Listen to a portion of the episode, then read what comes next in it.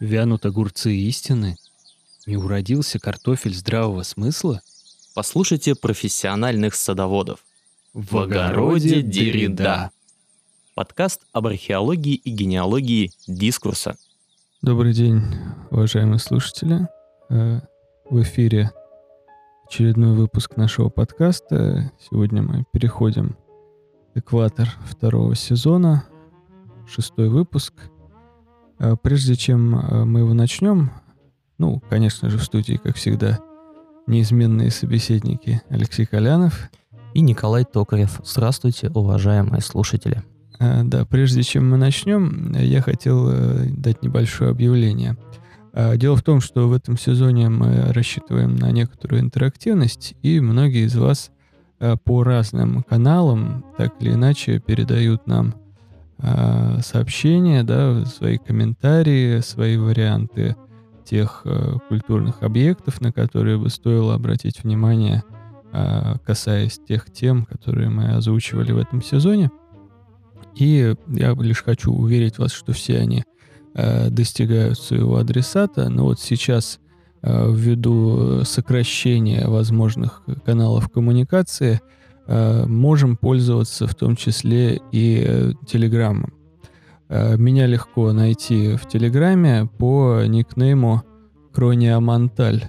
Э, Внимательные э, наши слушатели, которые одарены эрудицией и начитанностью, могут вспомнить, что это имя э, главного героя э, прозаического произведения Гийома Аполлинера «Смерть поэта». Вот там присутствует такой персонаж, поэтому если на слух вы не восприняли это имя, то, обратившись к тексту Аполлинера, э, латиницей по этому никнейму вы меня найдете. Возможно, мы в ближайшее время создадим еще и отдельный канал, где будут параллельно публиковаться с платформами выпуски подкаста, ну и, разумеется, какая-то дополнительная информация. Вот, Алексей, как думаете, что можно туда включить? Может быть, вот лонгриды из курса, что-то еще? Ну, во-первых, лонгриды, во-вторых, может быть, эм, э, мы можем там э, публиковать какие-то э, дискуссионные заметки или м, посты, связанные с какими-то актуальными событиями, что-то такое, я думаю, можно подумать. Вот в любом случае, я уверен, что мы найдем а, много интересных материалов а, и заполним ими этот телеграм-канал. Да, и кроме того, все комментарии, которые и поступали, и, я надеюсь, еще будут поступать в наш адрес, а, мы сделаем в финале сезона спешл, где пройдемся по всем вашим замечаниям. Я их получаю достаточно много, некоторые довольно критические. Вот а, наш постоянный слушатель Ричард, он э, написал мне, что на самом деле в Майнкрафт очень даже опасная игра, и там персонаж умирает только так. И только на самом низком уровне сложности можно немного хотя бы это снизить. Но это во всем виноваты эти криперы, да, я понимаю, да, Да. понимаю. Вот, поэтому э, мы внимательно прислушиваемся к вам, и я надеюсь, что вы ответите нам взаимностью. Ну, из рая тоже можно было вылететь, понимаете. Конечно. А, Что ж, а теперь я предлагаю приступить э, к сегодняшнему обсуждению. Алексей, какая тема сегодня будет занимать наши умы? А, и, во- возможно, не только умы, но и сердца, потому что мы взяли сегодня тему христианские мотивы в массовой культуре. Тема, на мой взгляд, очень а, духоподъемная, с одной стороны, и а, интересная и увлекательная, конечно, а с другой стороны, крайне сложная, потому что э, мы будем говорить о таких э, явлениях, которые, можно сказать, находятся beyond, э, за, за пределами э, рационального и, может быть, сознательного просто понимания, а, не доступное человеческому, э, вот всем таким э, ресурсам человеческого разума. Поэтому, конечно, я заранее э, хочу э, попросить прощения у э, слушателей, э, поскольку тема действительно очень крайне э, будет э, тонкая, э, деликатная, Мы никого ни в коем случае не собираемся не обижать, не а, значит, оскорблять а, ничьи чувства а, и так далее. Мы будем стараться очень щепетильно и очень осторожно обращаться с этой темой. Ну, еще и потому, что она, конечно же, требует, ну, прям таки очень серьезных интеллектуальных ресурсов. Я не религиовед, и поэтому буду, наверное, акцентировать исключительно а, сугубо на вот каких-то социальных аспектах а, влияния тех произведений, которые мы сегодня будем обсуждать.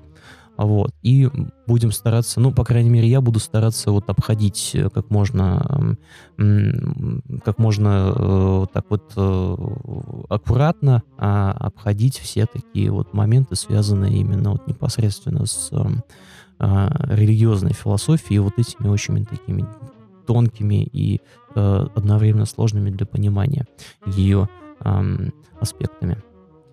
Да, ну, конечно, мы не будем забывать, что ни один из подобных дисклеймеров ни разу не спас ни режиссера, ни э, писателя, который касался этих тем, и в любом случае они получали каждый раз э, свою порцию э, мощнейшей критики.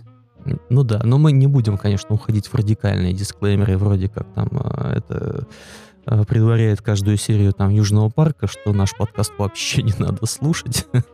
наоборот, наоборот, слушайте, пожалуйста, реагируйте, мы всегда рады а, вашим комментариям.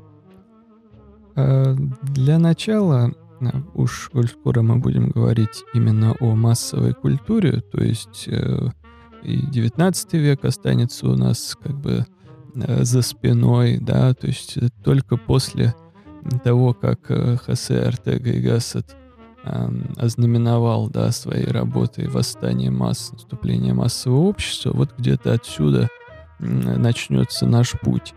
А в 20 век действительно был э, таким мощным водоразделом, если мы можем говорить, что люди Европы, в первую очередь, да, мы будем сегодня, безусловно, говорить о Западной Европе и культуре э, этих стран, куда, безусловно, входит и Россия, были в большинстве своем религиозные, то есть они получали э, начальное религиозное образование, да, то есть вот закон Божий, во всяком случае, фигурировал в России, например, да, до революции, и для многих людей вот такое начальное образование, которое они получали в местной церкви, да, в своем приходе становилось э, общим багажом, да, такого институционализированного образования на всю жизнь, то о э, читателях, о зрителях, о слушателях 20 и тем более 21 века уже, наверное, это э, говорить сложно. И более того, многие образы, скажем, евангельские или ветхозаветные,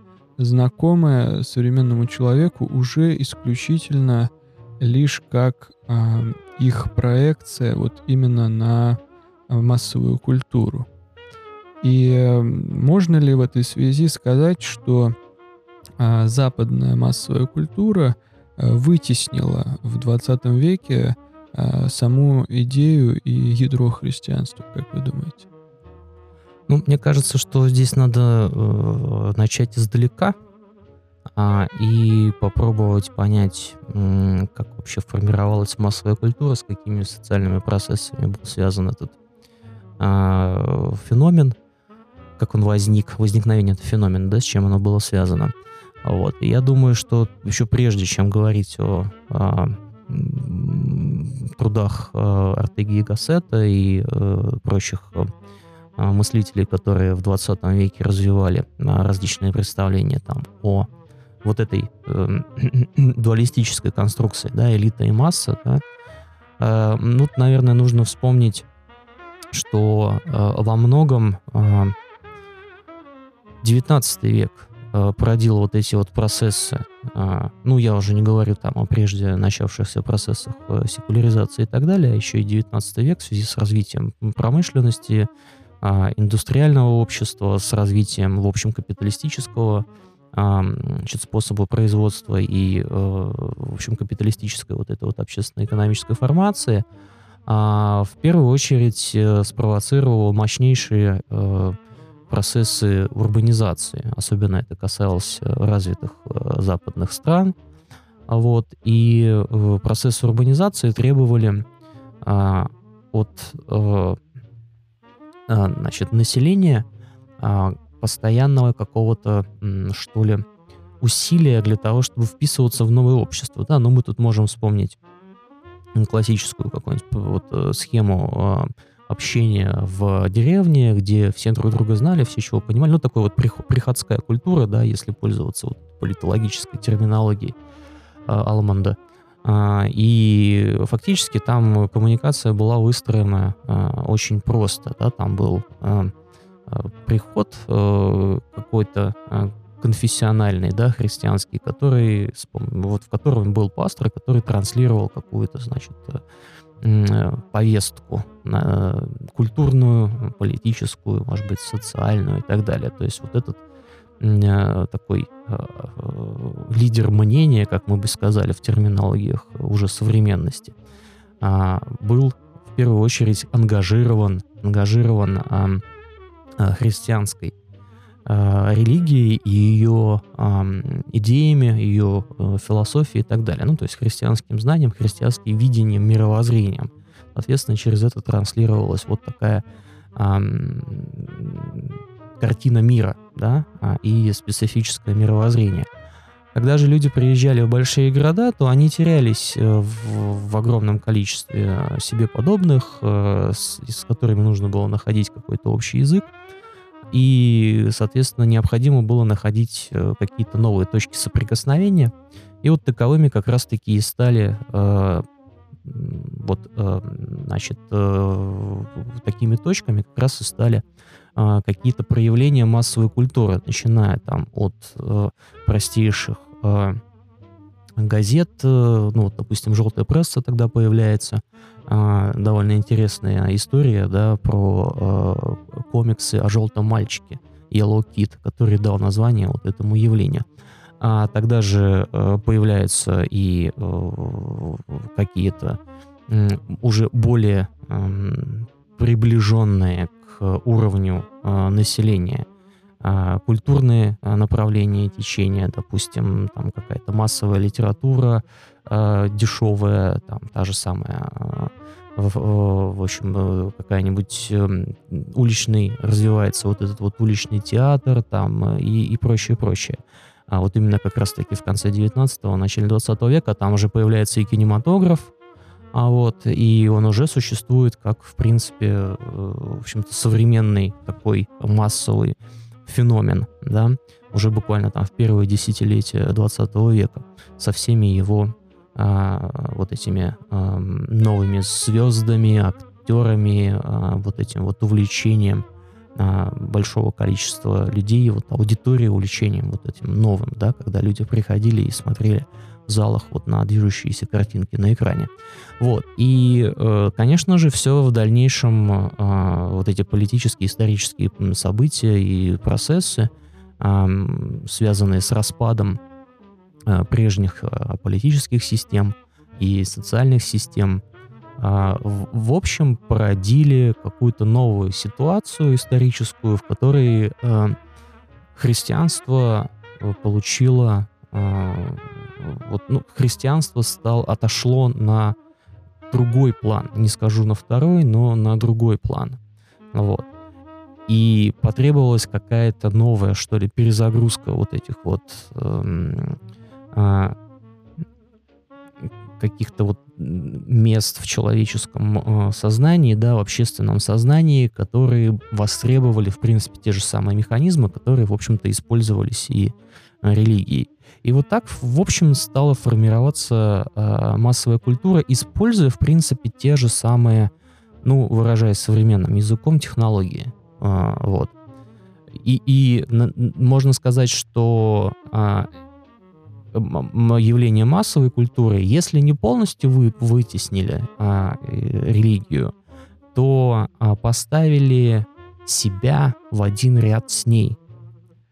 И мы это особенно можем видеть э, даже э, сейчас, когда сейчас, ну, в том числе, да, можем это наблюдать, потому что, в принципе, мы понимаем, что, по сути дела, а, вот весь э, комплекс, скажем, а, обрядов, ритуалов, э, внешнего вида церемонии и так далее, скажем, какого-нибудь какой-нибудь христианской конфессии может практически ничем не отличаться там от какого-нибудь там комик-кона, а, фестиваля, где собираются поклонники а, супергероев, а, где собираются, скажем, поклонники какого-то жанра поп-культурного, да, и они также имеют те же самые то, что называется мифы, легенды, значит, э, те же самые э, какие-то... У них есть обряды, ритуалы, внешние э, вид,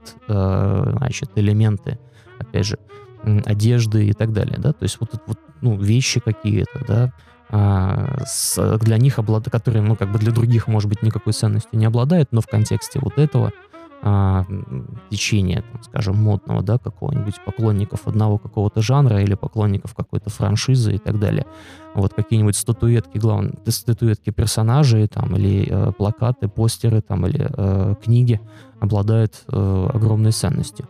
Вот, и в этом смысле действительно получается, что в 20 веке мы получили какую-то такую, э, что ли, э, структуру э, массового обще, общественного сознания, в которой а, христианство стало занимать лишь одну из ячеек. Очень большую, крупную, важную, безусловно, значимую для многих, но, но лишь одну. Тогда как в, э, раньше, а, в 19 веке и даже, э, ну, тем более раньше, да, а, на протяжении, ну, ну практически там тысячелетий, а, почти двух тысячелетий христианство занимало именно, вот особенно в западном обществе, оно занимало одну большую вот эту вот э, ячейку в этом сознании. Теперь эта ячейка сузилась и э, э, дала место еще и другим вот таким вот ячейкам. В общем, как-то мне вот так вот представляется вот этот процесс э, и ответ на этот вопрос. И вот что дальше делать вот с этой картиной, я думаю, мы как раз и сможем э, обсудить на примере наших э, двух э, фильмов, которые мы сегодня решили взять для обсуждения. Ну, это не совсем, э, э, не совсем лишь только фильмы. Как и всегда. Как и всегда, да. Э, в первом случае я бы сказал, что это, наверное, э, такое мульти э, форматное произведение, да, которое было и а, изначально написано как рок-опера, а, как опера, как мюзикл, да, как мюзикл а, в силу ну, в силу модных тенденций того времени. Воплощение получило в виде рок-оперы, потом было экранизировано и несколько раз, а затем стало регулярно, регулярной театральной постановкой на самого разного уровня сценах, а, начиная от э, театров э, простых, обычных, э, рядовых, заканчивая с Бродвеем. А, речь идет о а, произведении под названием «Иисус Христос суперзвезда» Jesus Christ Superstar Эндрю Ллойда Уэббера и Тима Райса.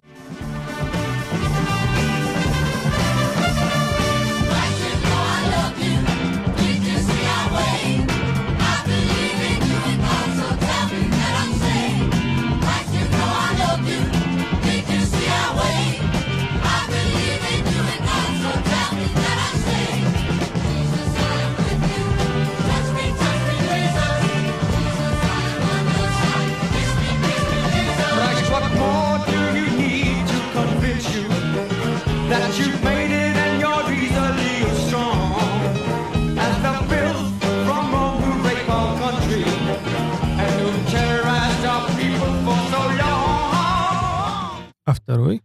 И э, мы взяли э, второй фильм, э, это уже фильм, э, снятый, э, ну, как, не, не совсем недавно, но тем не менее снятый уже в этом новом тысячелетии, в новом веке. Это фильм Мэла Гибсона «Страсти Христова».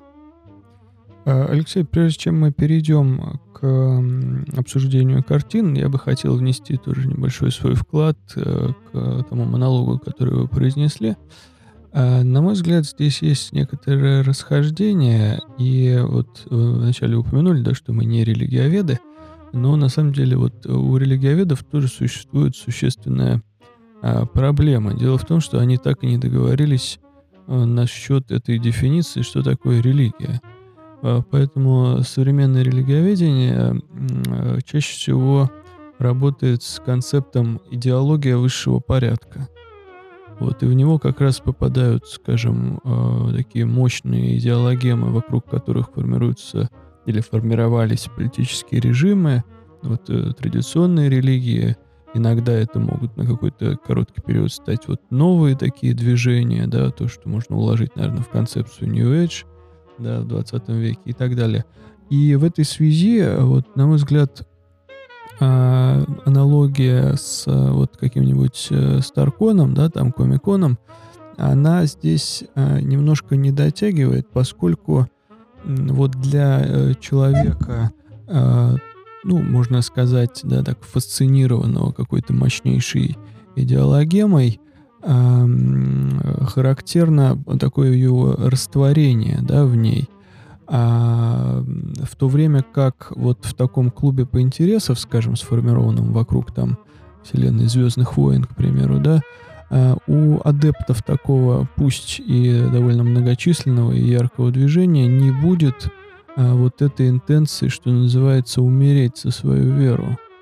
Да, то есть вот ту, ту грань, которую э, перейдет а, человек, попавший в, вот в этот луч какой-то мощного, мощного, мощной идеологии высшего порядка, здесь, здесь такого не произойдет, как вы думаете?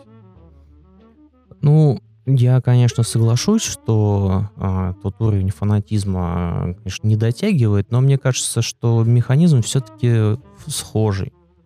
Механизм все-таки схожий. Почему? Потому что так, как еще сам Фрейд и а, многие ну не многие на самом деле, да, но э, социологи в том числе и Вебер, да, э, они пытались объяснить вот эти вот э, феномены через, э, ну, как бы вы верно сказали, да, через вот такой, э, под, через потребность э, человека в некоем эмоциональном восторге, э, в потребность в каком-то таком э, восхищающем их э, персонаже, э, лидере, ну или, может быть, герое, да, который бы э, людей значит, э, как-то воодушевлял, вдохновлял там и, ну, и это так причастность, далее. да, вот э, Юнг это так и называл magical participation.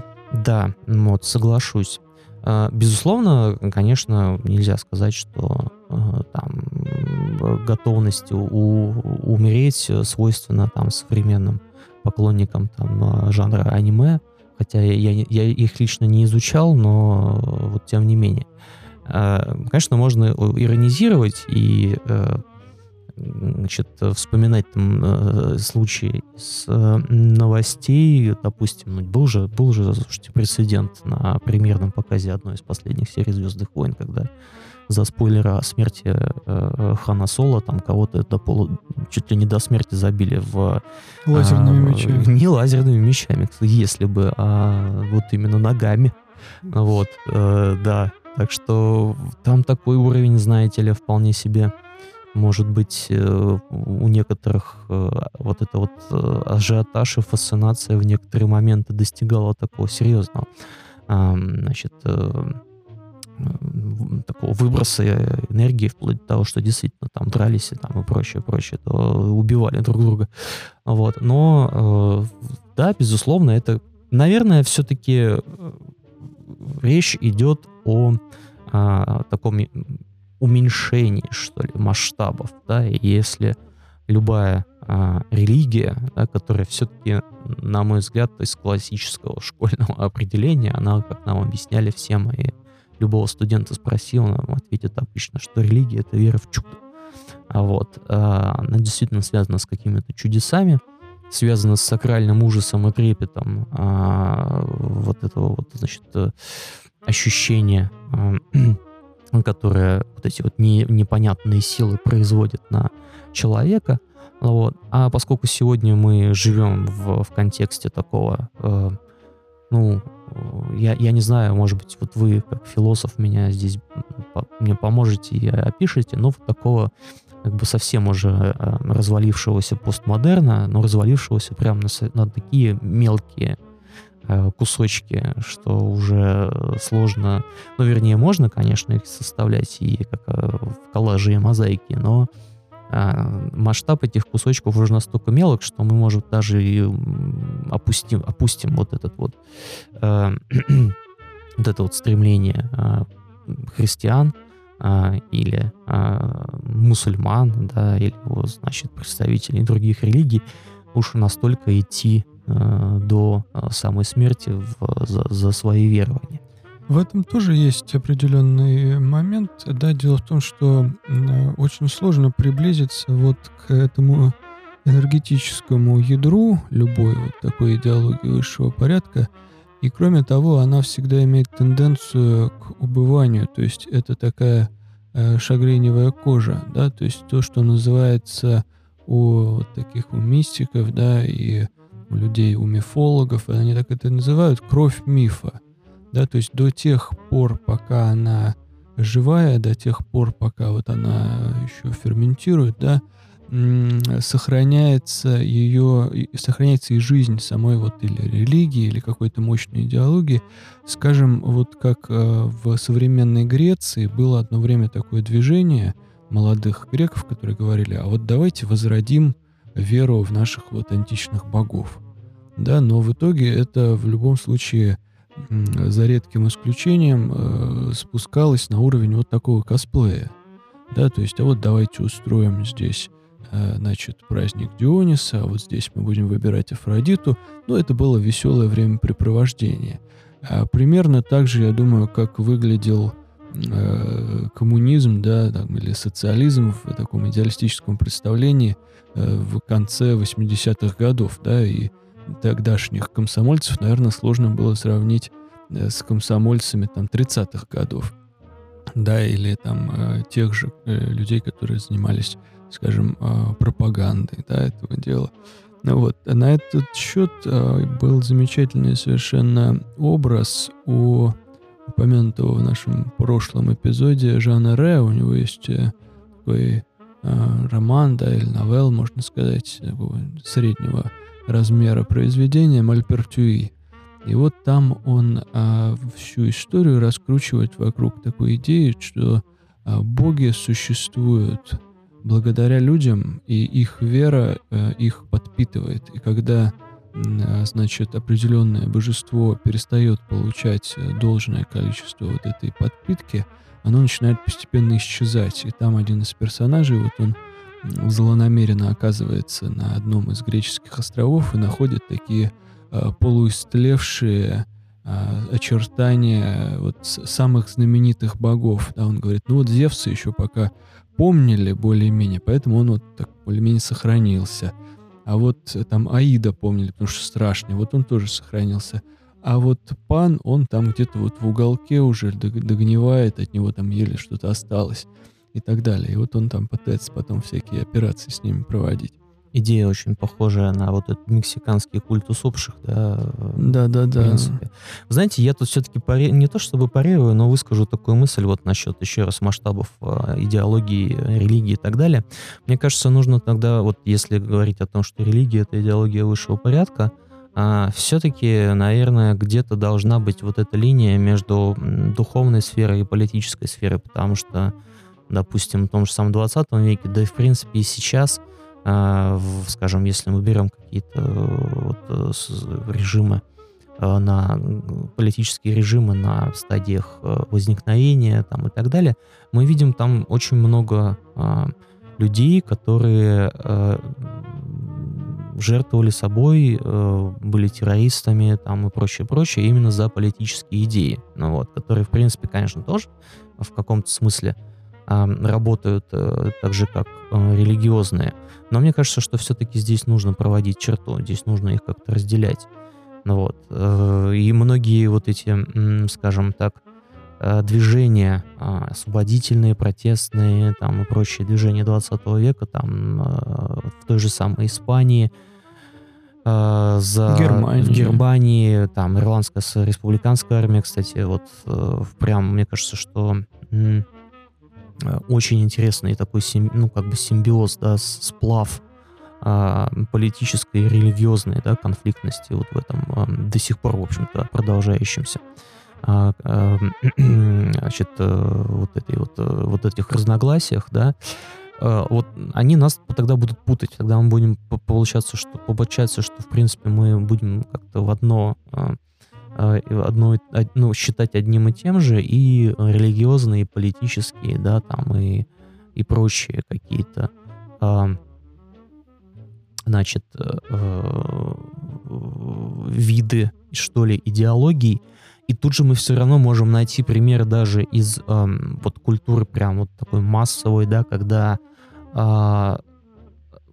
начиная от, в принципе, из таких ситуаций, которые в, в, происходили не, ну, совершенно спонтанно, не запланированно, ну, например, убийство Джона Леннона, да, фанатиком, да, чем это, ну, по сути дела, не э, какой-то чуть ли не такой э, отчасти религиозный да, поступок.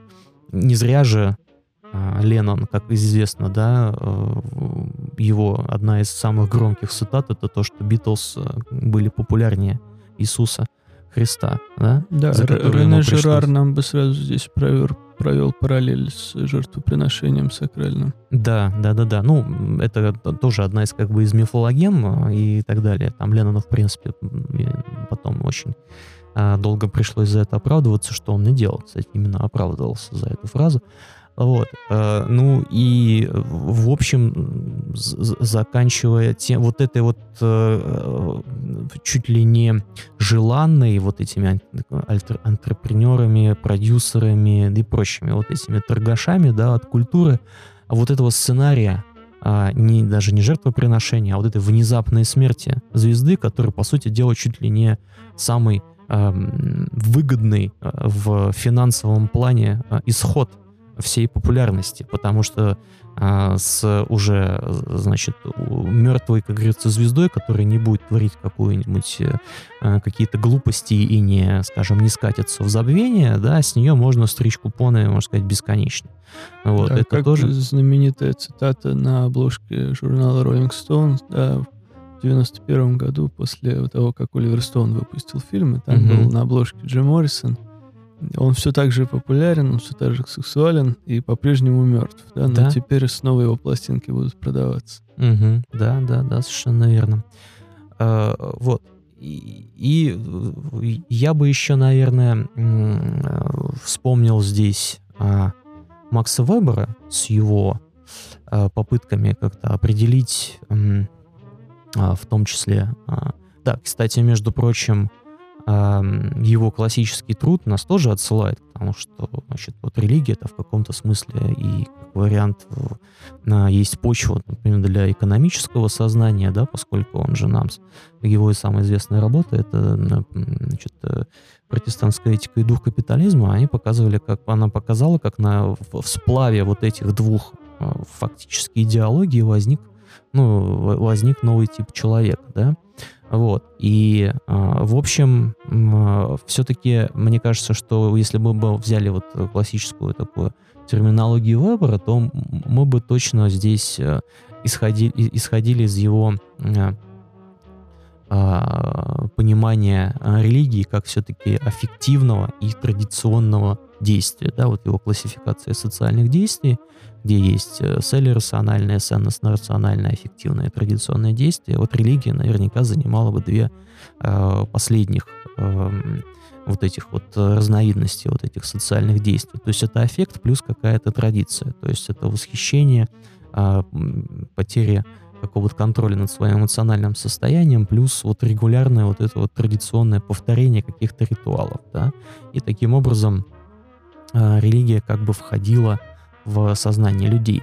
Так вот, собственно, те же самые э, действия э, вполне себе э, продуцируют и, э, ну, как скажем так, фор формируют э, и современные, э, значит, э, какие-то э, сообщества поклонников, э, фанатов и так далее, да, то есть это регулярные, скажем, какие-то встречи, это регулярные новости, это вот э, концерты, да, которые, в общем, сейчас а, ну, уже давным-давно, да, с, с возникновением, в принципе, вот этих вот массовых, да, стадионных концертов и так далее, они превратились, ну, своего рода в такие вот э, аналоги, что ли, проповедей, да, и, и этот формат, на самом деле, как уж даже для меня это удивительно, а, и как многое, в принципе, когда вот я стал э, разбираться с материалами вокруг вот этих фильмов и э, э, «Иисус Христос. Суперзвезда», э, многие из этих вещей, они до сих пор актуальны, они до сих пор э,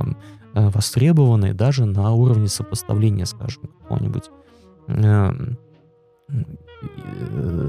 по сути дела, ну, даже на уровне того, что какие-нибудь там, значит, музыкальные исполнители вполне себя позиционируют как вот проводников, да, там, пророков, да, какой-то, в том числе христианской морали.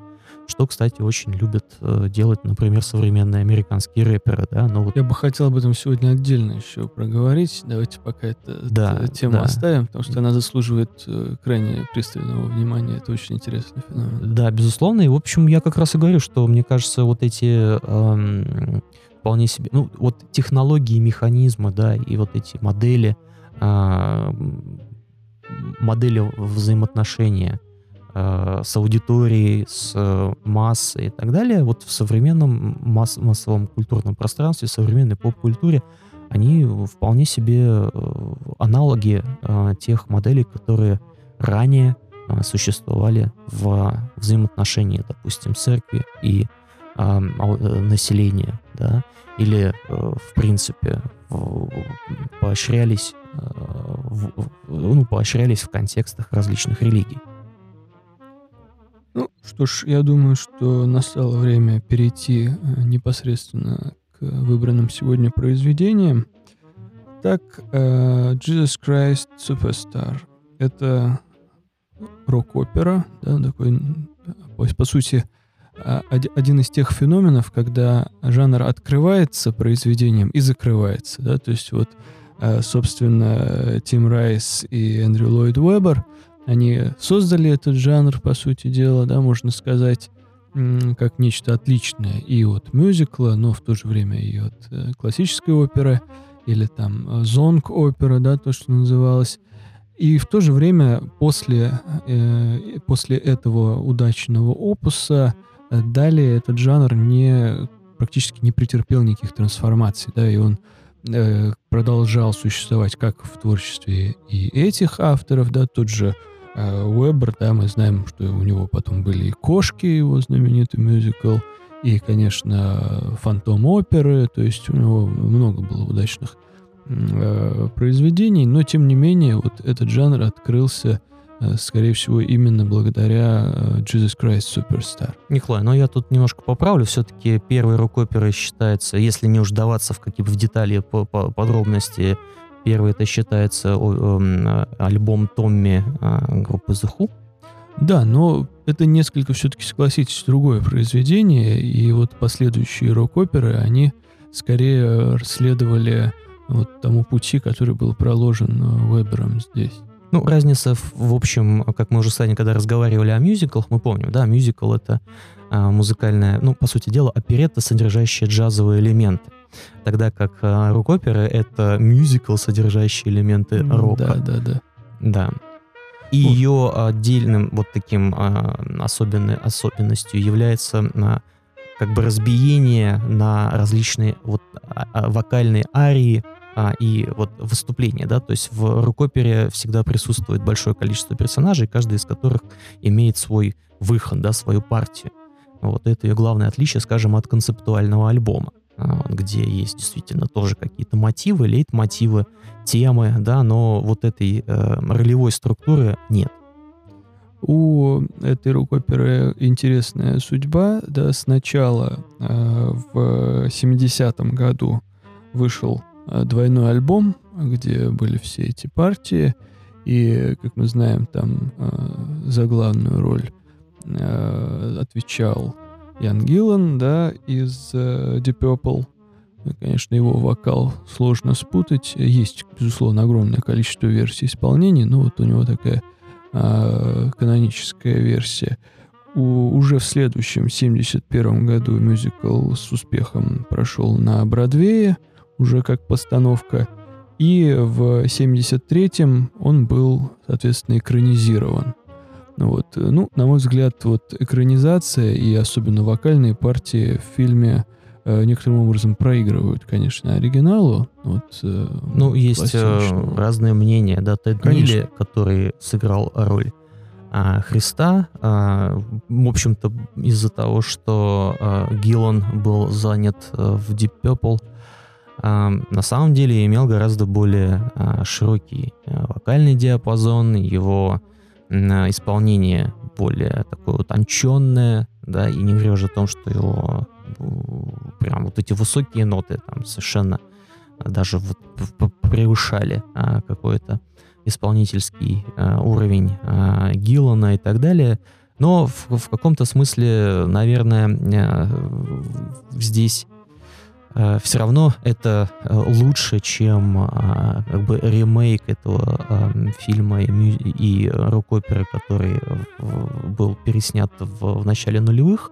Да, вот. Millennium версия. Да, Millennium да. версия. Там, если честно, на мой вкус э, все вообще плохо. Но мне кажется, вот как раз вот этот миллениум период, и мы будем дальше говорить, там вообще было все довольно а, а, так себе. Тяжелое десятилетие для массовой ну, культуры. Вот начало, да, было довольно таким специфичным, а именно как раз-таки в контексте а, уровня и так далее. Вот, и поэтому, да, ну, к счастью, у нас есть каноническая а, запись, именно вот аудиозапись рок-оперы, да, с вокалом Гиллана и прочих звезд, э, действительно, а, значит, э, ставшие популярной, и синглы, которые э, выходили отдельными изданиями, значит, даже входили в хит-парады и занимали там какие-то позиции достаточно приличные, поэтому Безусловно. Фильм скорее интересен, ну, экранизация скорее интересна не столько вокалом, сколько, ну, наверное, визуалом, да, то есть вот этой, значит, э, вот, вот, вот этим вот э, таким воплощением всего того, что э, тогда, с одной стороны, было модно, это 73 год, то есть, в общем, по сути дела, вот это такое, э, ну, такой э, период, э, что ли, похмелья после лета любви, вот с одной стороны. С другой стороны, это период рассвета глэма, а, период рассвета такого, ну, как бы вот этого пафоса, да, рок-пафоса, там, значит, и хард, когда а, в конце 60-х начал развиваться хард-рок и так далее, да, когда музыканты а, и ну, исполнители, да, они пытались, можно сказать, ну, такой э, глэм, наверное, это все-таки такое барокко, да, вот э, если сравнивать с архитектурным стилем, а барокко в своей основе имело вот при всей вот этой вот э, перегруженности такой э, визуальной, да, дурашливости, неряшливости, вот, оно в том числе и, э, значит, мобилизов... мобилизовывало все, наверное, наивысшие какие-то возможности исполнения, фантазии, дизайна и так далее. Знаю, мне всегда вспоминается в тот же момент как раз появились уже первые вот эти вот глэм а, выступления Дэвида Боуи, Зиги Стардаст и так далее. Вот его вот этими космическими образами, костюмами великолепными и э, вот такими вот прям а, удивительными.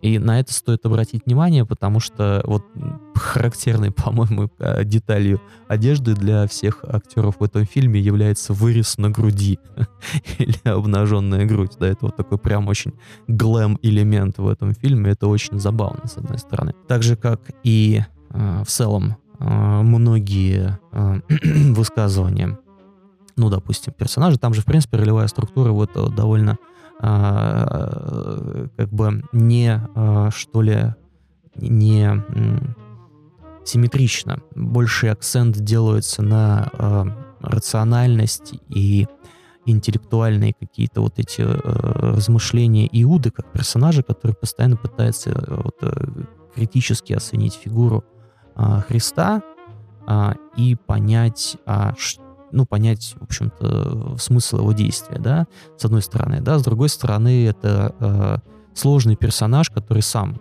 в том числе, э, очень серьезно э, пытается свои поступки осмыслять, свои действия, э, рационализировать и так далее. То есть он постоянно метается от э, от одной точки зрения к другой точке зрения. Мы видим, что а, лицо актера очень сильно напряжено постоянно, он находится все время в каких-то скованных позах, он, а, его постоянно подлавливают там какие-то моменты тяжелого психологического состояния.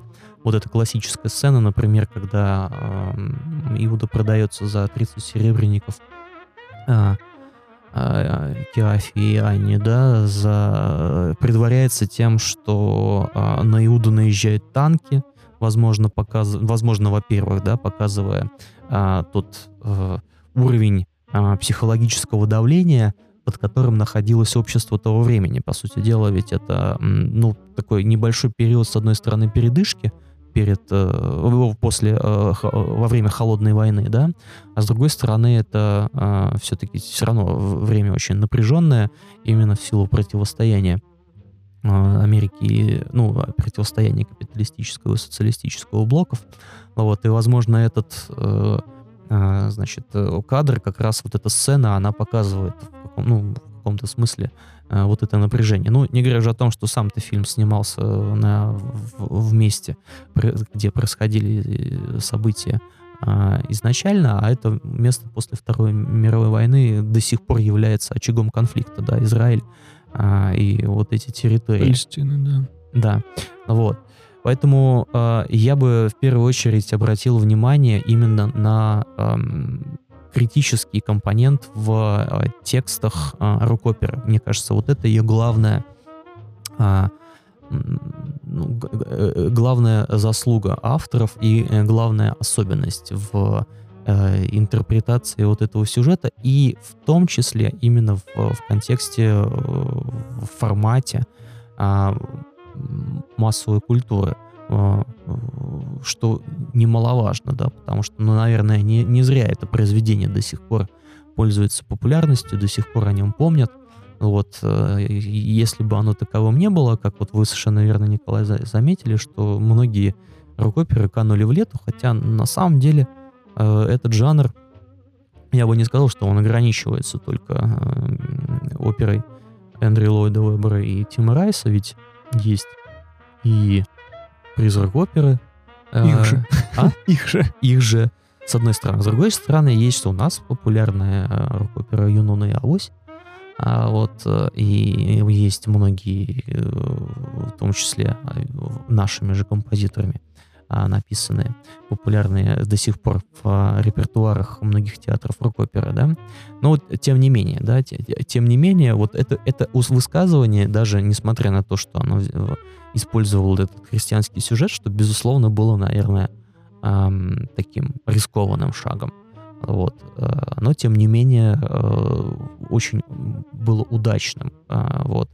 И многих, наверное, опять склонило к тому, чтобы поинтересоваться, что это такое. Ну, э, если вспомнить мемуары и воспоминания э, советских э, людей, которые там, скажем, впервые на видеокассетах смотрели где-то там в 80-е годы вот эту экранизацию, то есть даже такие свидетельства, что благодаря именно рок-опере люди заинтересовались да, а, религии и, и обратились есть, к Евангелию, да. чтобы посмотреть, а что это вообще был за текст. Да, в, э, второй прорыв э, к российскому слушателю случился в 91 году.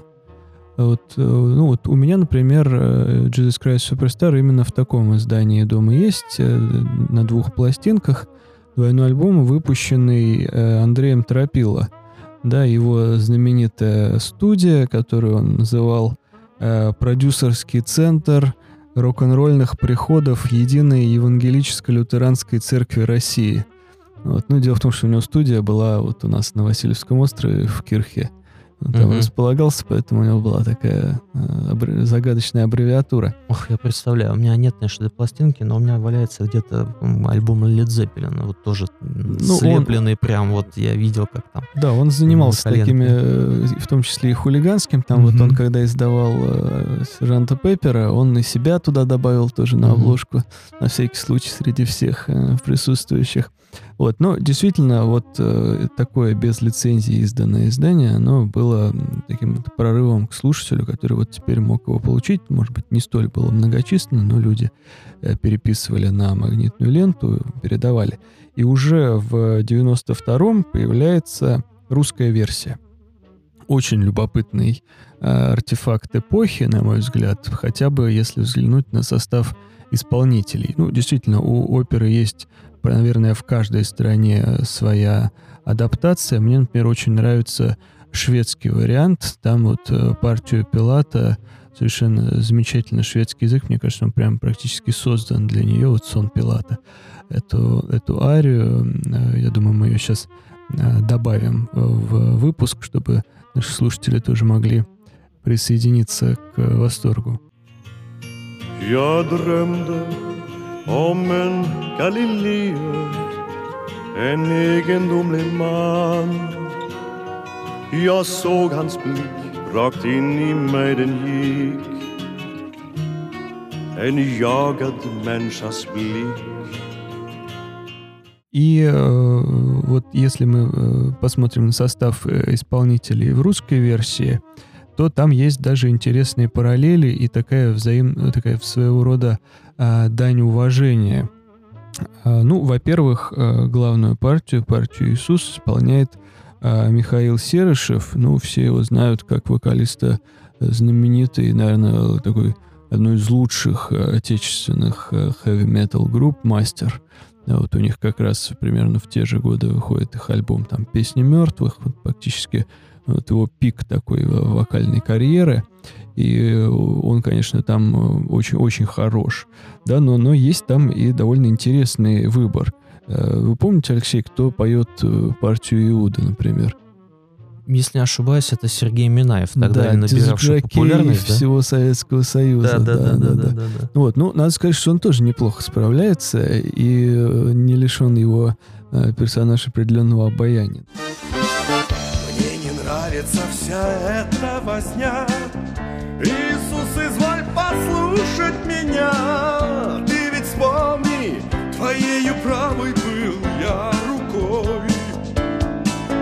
Весь народ тобой зажжен, в тебе Мессию видит он.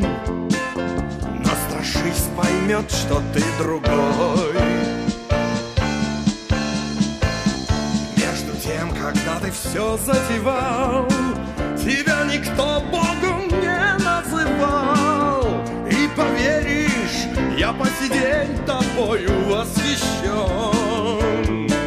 Но твои речи повелось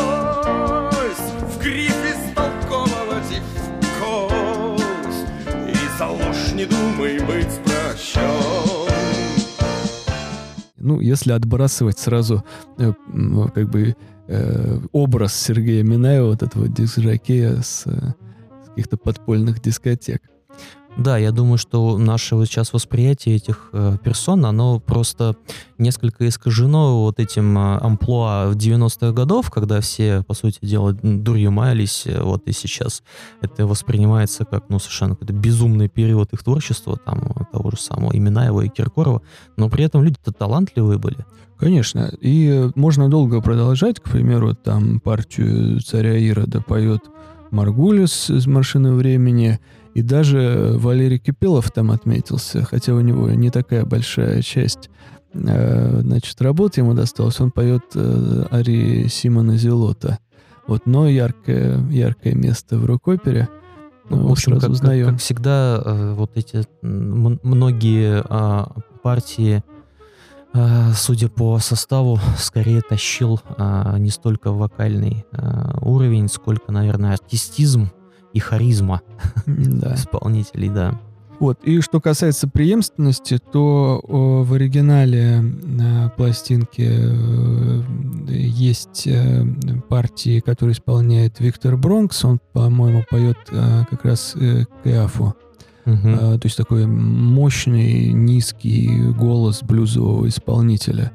Вот. И в русской версии э, эту же, эту же партию исполняет э, Николай Арутюнов из Лиги Блюза. То есть вот они такой э, сделали баланс, и, на мой взгляд, очень удачно.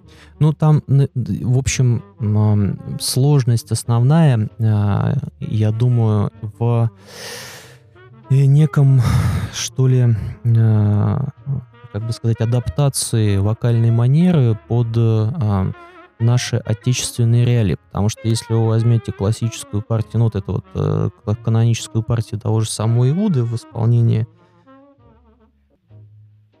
Мюррея Хеда, да, то а, она, в общем, сделана на, э, в соул манере, да, чуть ли не Джеймса Брауна.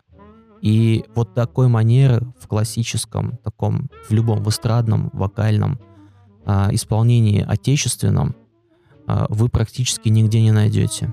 И это очень сложно. Это я вам могу сказать как и немножечко а, такой смешной факт о себе, как сам немножко певший и учившийся вокалу, вот петь э, э, в, в вот этой вот манере такой вот с хрипотцой, с э, на грани вот такого какого-то варварского такого дикого первобытного крика у, нас очень сложно. Я не знаю, с чем это связано, может быть, это связано с вот спецификой вокальной школы отечественной, но повторить это практически невозможно. Да, и поэтому как бы любые... Вот в этом смысле, конечно, э, любая российская интерпретация будет, э, ну, что ли, проигрывать, с одной стороны, если не найдется какой-то какой вот аналог. Жалко, кстати, что вот не знаю почему, это интересный вопрос, почему Градский не принял участие вот в этом ну, вот, вот в этой постановке, потому что он же сам писал рок-оперы, там, «Стадион», например, вот известная 80 с одной стороны, а с другой стороны, он же как раз-таки с точки зрения своих вокальных данных был, ну, вообще на, на высоте, то есть это был уникальный, до сих пор не, как бы не, вот, не замещенный никем в нашем э, э, в, эстрадном таком вот багаже, да, в, в нашем эстрадном репертуаре э, певцом. Я думаю, что там, может, имели место какие-то клановые противоречия между Ну, всеми. кстати, вполне, да. Да, да. Вот. А тогда, конечно, он бы нашел там, я уверен, свое место. А, ну, вернемся в 71 год, а, когда а, только прогремел на Бродвее рок-опера, и а, интересный отклик на нее вдруг возник на другом а, конце а, планеты, а именно в Германии. В 71 году великий немецкий актер Клаус Кински заявляет о том, что у него будет новый тур. А, Дело в том, что для немецкого зрителя Клаус Кински это не столько актер, мы его знаем, да, там он э, в, в тысячи фильмах появляется в, в эпизодических ролях, там вестерны с Клинтом Иствудом, фильмы о войне, все что угодно, какие-то ни- низкобюджетные э, проекты, которые там не увидит никто за пределами трех кинотеатров. А в Германии он был известен как человек именно в совершенстве злоде- владеющий э, искусством декламации. Ей выходили его пластинки, где он читал стихи Виона, Гёте, э, многих поэтов да, на немецком языке. Вы можете послушать это совершенно чу- чудесное э, совершенно произведение. Э, Так вот, и вот он э, заявил о том, что будет его новый тур, который он назвал «Иисус Христос Спаситель». И появились плакаты, появились афиши, сообщения, и сохранилась запись э, концерта 71 года в Дойчландхале, большой зал, э, которая имела э, очень э, неожиданные, хотя, в общем-то, в связи с скандальной личностью самого Кински, может быть, и в чем-то ожидаемые последствия. Долгое время считалось, что нет записи этого концерта, она была только в каких-то фрагментах. Ну вот частью, ее, например, можно увидеть э, в фильме Вернера Херцога, посвященного Кински и их сотрудничеству «Мой возлюбленный враг». Она называется, там был фрагмент. Но в 2008 году вышло издание, в котором вот э, чудом сохранившуюся запись того концерта э, отреставрировали, и можно ее посмотреть целиком. Что происходит там? А, Кински появляется на сцене и сразу начинает очень э, резкую, такую почти проповедь к залу. Ну, если вы знаете судьбу и творческий метод э, Клауса Кински, то вы понимаете, что в этот момент он полностью отождествляет себя соответственно, э, с тем образом, в котором он вышел на сцену, в данном случае это образ Христа. И он, э, ну, чем-то это напоминает, наверное, манеру того, как Пазолини показал Иисуса, да, в своем великом фильме «Евангелие от Матфея», где он более революционер, да, и такой, скорее, даже пламенный, да, борец, чем тихий, скромный проповедник или философ, да, как иногда представляется этот образ в культуре. Ich bin nicht der offizielle Kirchenjesus, der unter Polizisten, Bankiers, Richtern, Henkern, Offizieren, Kirchenbossen, Politikern und ähnlichen Vertretern der Macht geduldet wird. Ich bin nicht euer Superstar.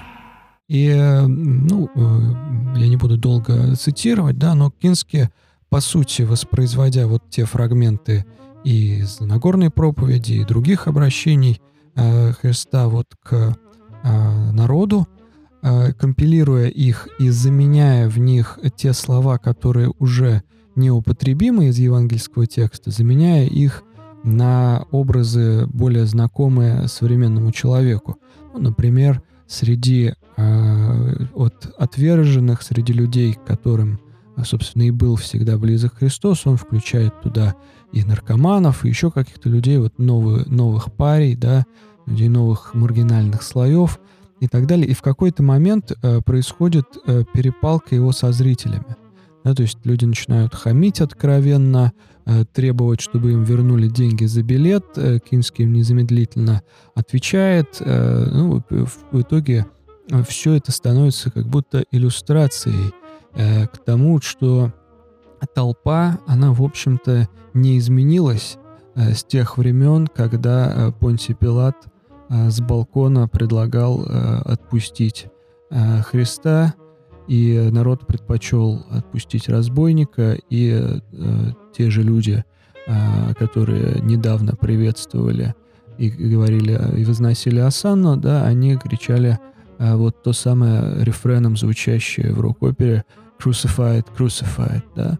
И, в общем-то, вот этот, как мы бы сказали, такой перформанс, хэппенинг Клауса Кински, может быть, не слишком запланированный, он, в общем-то, стал еще одной иллюстрацией, ну вот, как я сказал, с другой стороны планеты, тому, э, против, скорее чего, выступали э, создатели рок-оперы Jesus Christ Superstar, потому что, ну, чаще всего отмечается, что там нет как таковых отрицательных персонажей, а весь негатив собран на образе толпы. Да, я согласен, и э, мы в дальнейших э, э, фильмах, посвященных этой теме, тоже встретим вот этот образ толпы.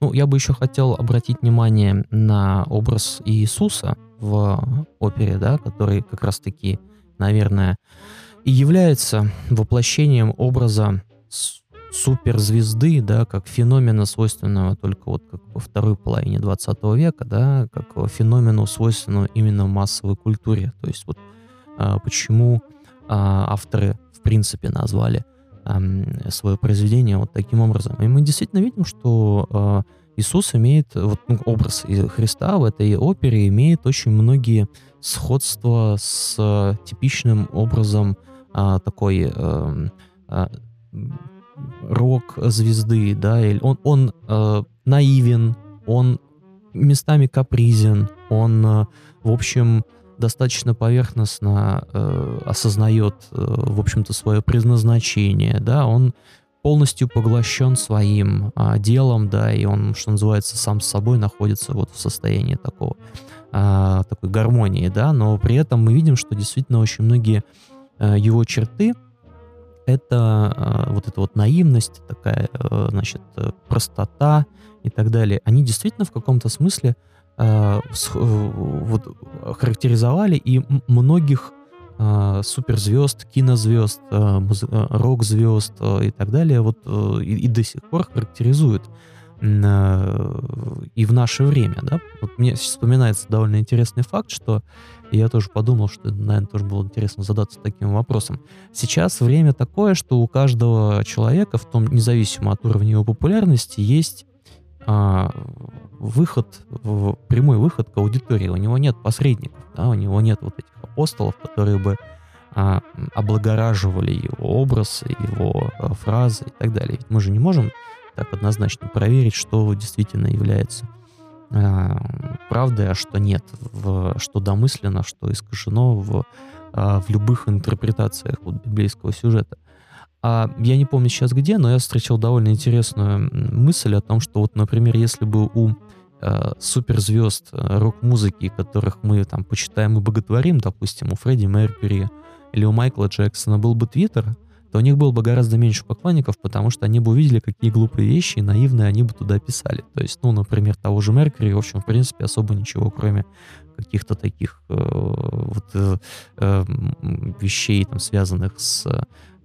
как бы, комфортом э, и, скажем, с какой-то такой богемность, богемной жизнью особо не интересовали, да. Или тот же самый образ э, Майкла Джексона, который вполне себе был таким, ну, совсем э, наивным достаточно, да, таким э, инфантильным персонажем, что мы знаем как бы по его а, его месту жительства, да, в его особняке. Мы знаем, что там было очень много игрушек, там собственные какие-то аналоги э, детских площадок там и так далее.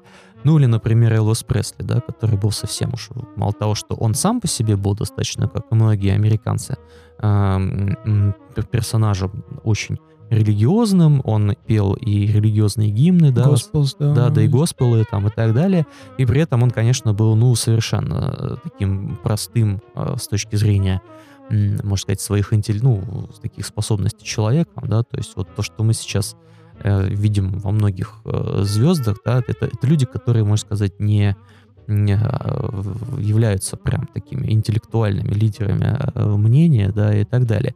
И во многом действительно Христос вот вписывается, вот, по крайней мере, в интерпретации авторов, он вписывается в этот образ. Это действительно очень, мне кажется, симптоматично и очень показательно. И в каком-то смысле это э, характеризует и э, наше время.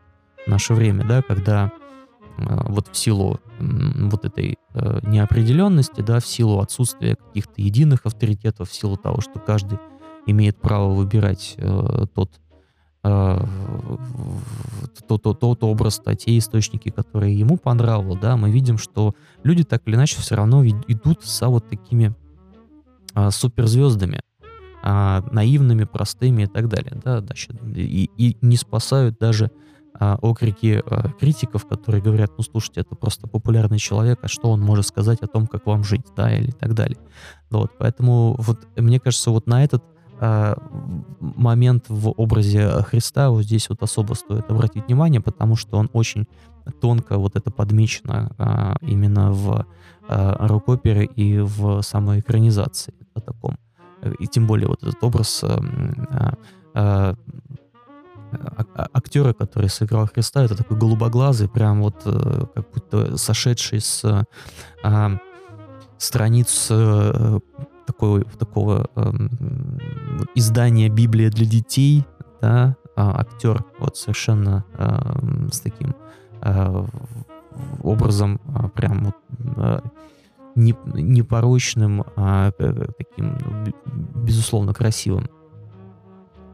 А, интересно, что к середине 20 века возник запрос у массовой аудитории на новый образ спасителя, да, то есть э, не того, кто будет э, воздействовать на души людей и сердца, а того, кто будет э, более решителен и э, бескомпромиссен. Так появляется знаменитый комикс о Супермене, да, тоже э, о о том, как дитя буквально спускается с небес, обретает земных родителей и через определенное время осознает свои возможности в этом мире, и свою силу, и свою мощь, да, и использует ее как, как бы на благо, да, там все э, исследователи сходятся вот на том, как эволюционировал образ Супермена. От первых комиксов, где он был совершенно такой машинной смерти, который просто убивал без разбора всех, вмешивался всюду,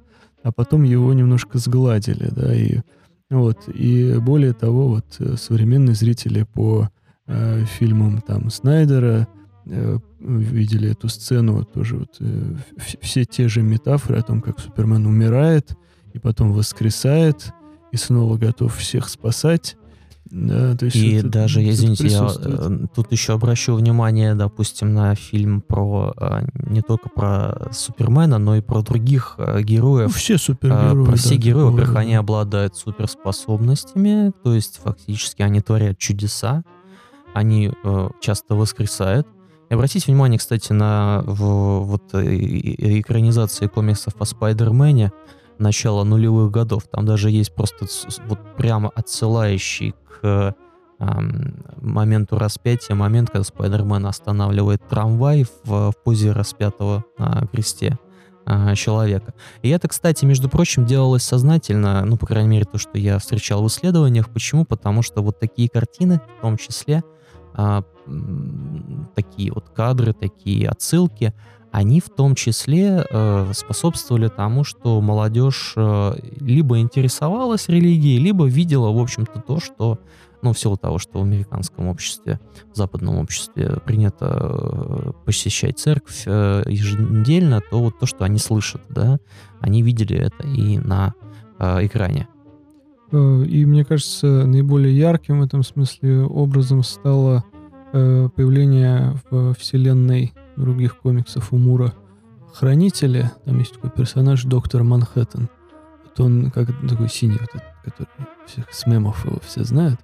Ну, из фильма, опять же, того же Снайдера экранизации, когда он получает вот эти свои невероятные сверхспособности, э, и он именно в, в- в той же позе распятого возникает над э, городом, такой огромной этой своей синей фигурой. И один из политиков, э, когда вот это все становится достоянием общественности, произносит эту фразу «Бог есть, и он американец» с гордостью. Вот это, я считаю, что это такой прям э, жирная черта подведена под всей этой идеей. Но мы-то с вами знаем, Да.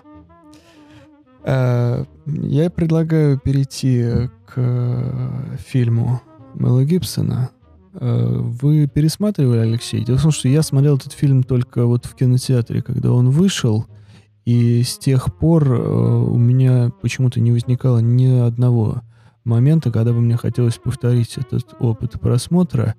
И я, правда, очень хорошо помню э, как я тогда воспринял эту картину и как у меня считывалось послание, а, которое как бы отсылает нам режиссер через свою картину. А, Я бы его сформулировал следующим образом. Вот это для а, Америки, да, которая каждый год а, условно встречает Пасху, и в массовом сознании это чаще всего связано с процедурой поиска спрятанных яиц в саду, да, и пасхальным кроликом. И он как бы говорит, Пасха не про пасхального кролика, Пасха про смерть э, Бога за грехи людей, и он э, с таким э, чрезмерной, чрезмерным натурализмом показывает вот эти пассио Кристи. Э, Да, мне э, посчастливилось, э, я не знаю, наверное, стоит ли добавить кавычки, пересмотреть э, фильм Гибсона. Ну, во-первых, э, я хочу еще такой свой бесконечный сегодня дисклеймер продолжить а, и все-таки сказать, что, на мой взгляд, ни одна из а, экранизаций и ни одно из произведений а, культуры, художественной культуры, ну, по крайней мере, которые я знаю, а, по не достигает уровня евангельского текста. Потому что лучшая история а, о, об Иисусе Христе и всему, что с ним происходило, и то, что он говорил, описано именно в тексте Евангелия. Вот.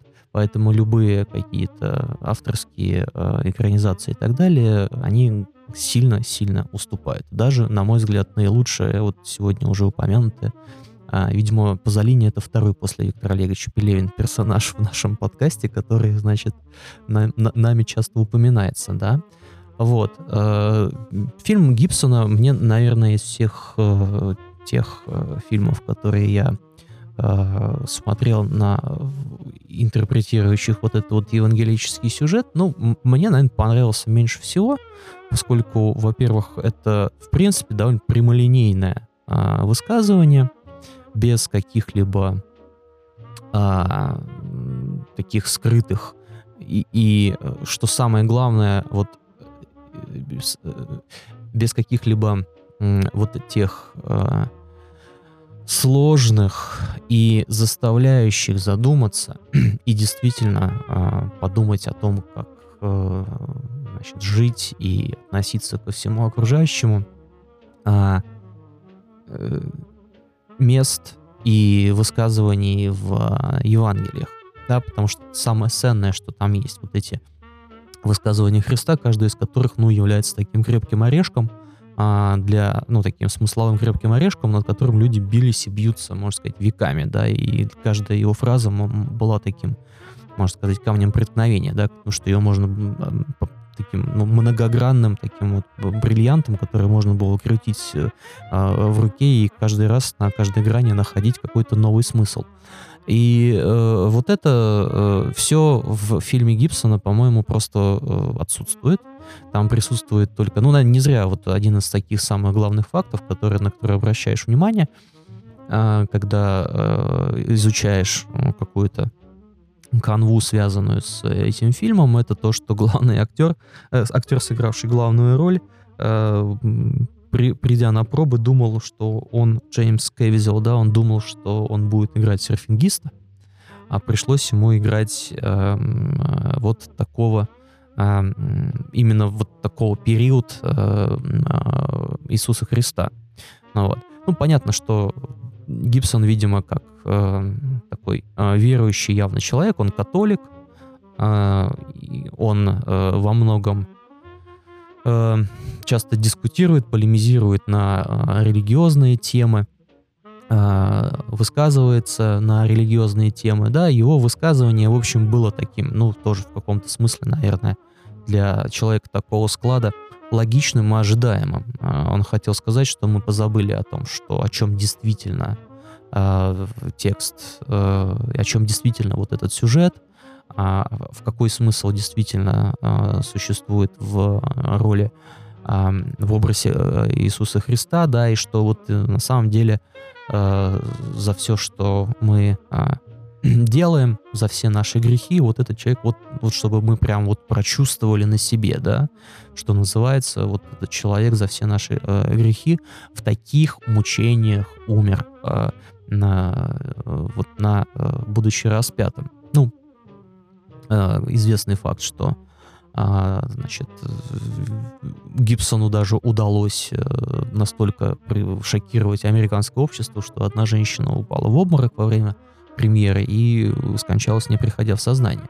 Ну, вот, то есть настолько, в общем, э, он, видимо, впечатлил этот фильм, а, который в принципе, э, не столько повествует о, как-то воспроизводит этот вот эм, классический сюжет, сколько повествует о, о событиях непосредственно а, предшествующих распятию.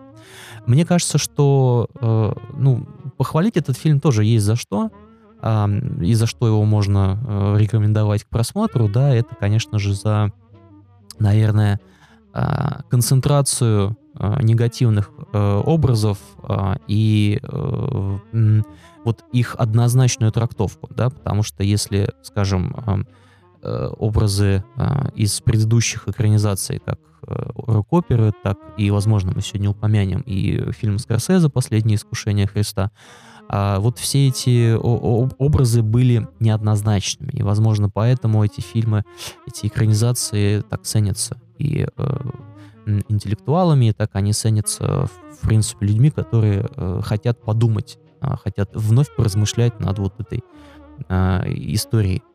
Вот. Здесь же очень э, одноз... ну, здесь же крайне э, однозначно была э, интерпретирована, во-первых, э, как правильно Николай сказали, толпа, совершенно безумная, э, крайне агрессивная, те же самые э, воины э, римские, да, значит, которые поданные как совершенно, ну, вот, дичайшие варвары, да, что, может быть, даже, наверное, было каким-то перегибом, да, в отношении э, со стороны Гибсона.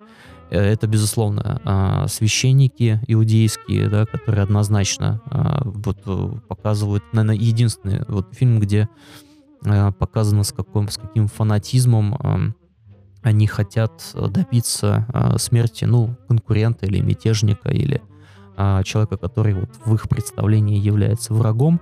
Если помните, вот э, один из э, Киафа из, из разрывает на себе одежды даже в, в выступлении, э, когда э, слышит э, слова Иисуса, которые вот ему кажутся богохульническими, о том, что вот он, действительно он считает себя сыном Божьим, царем, да, которого так ждали евреи, э, иудеи.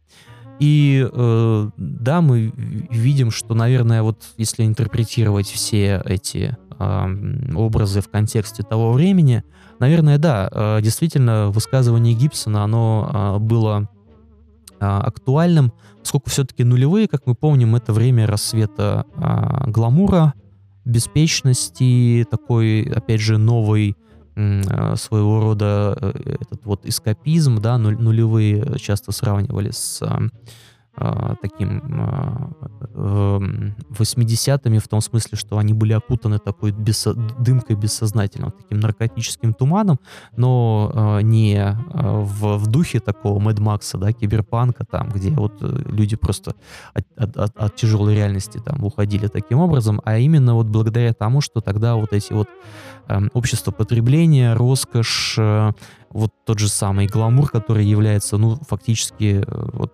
именно признаком именно нулевых годов, да, Тут, да, ни одно десятилетие так не было, не было таким гламурным, как именно начало 21 а, века, да, вот этот вот особенный период после миллениума, вот этим э, на, значит, какие-то э, практики, э, новые э, психо психология, которая стала входить э, в массы, вот и приобретать какой-то вот супер, супер большую популярность. Это вот эти практики позитивного мышления, которые чуть ли не являются причиной, как бы, если обратимся к известному э, фильму э, «Игра на понижение», вот э, где очень интересная мысль высказывается о том, что вот это позитивное мышление и вот одержимость э, западного общества вот этим вот самосовершенствованием, успехом и прочим-прочим, они фактически привели к кризису 2008 года, потому что все просто забыли о том, что может быть какая-то э, вот такая вот э, подстава. И вот, конечно, в таком э, культурном, а, совершенно таком клубничном, таком э, сахарном контексте вот этот фильм а, Гибсона был, ну, своего рода таким, в общем, э, стаканом холодной воды. Но я думаю, что только стаканом, потому что, конечно, не ведром и, и, не, и не чем-то больше.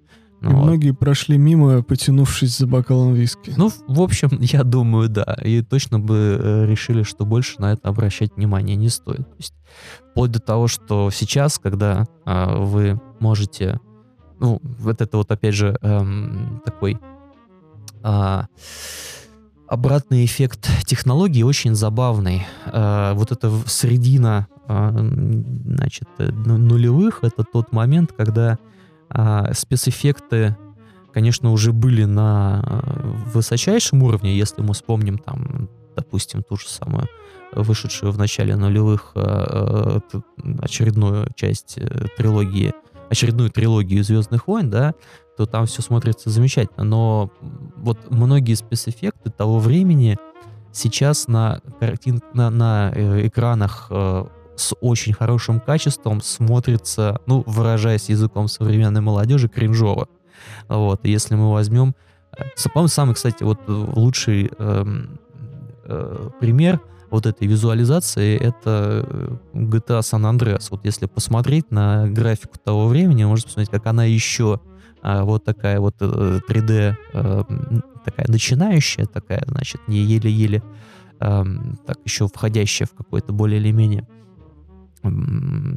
такой в самый свой э, сок, да, с одной стороны. А с другой стороны мы видим там уже какую-то претензию. Но все это вместе вот по современным меркам смотрится очень, э, очень забавно.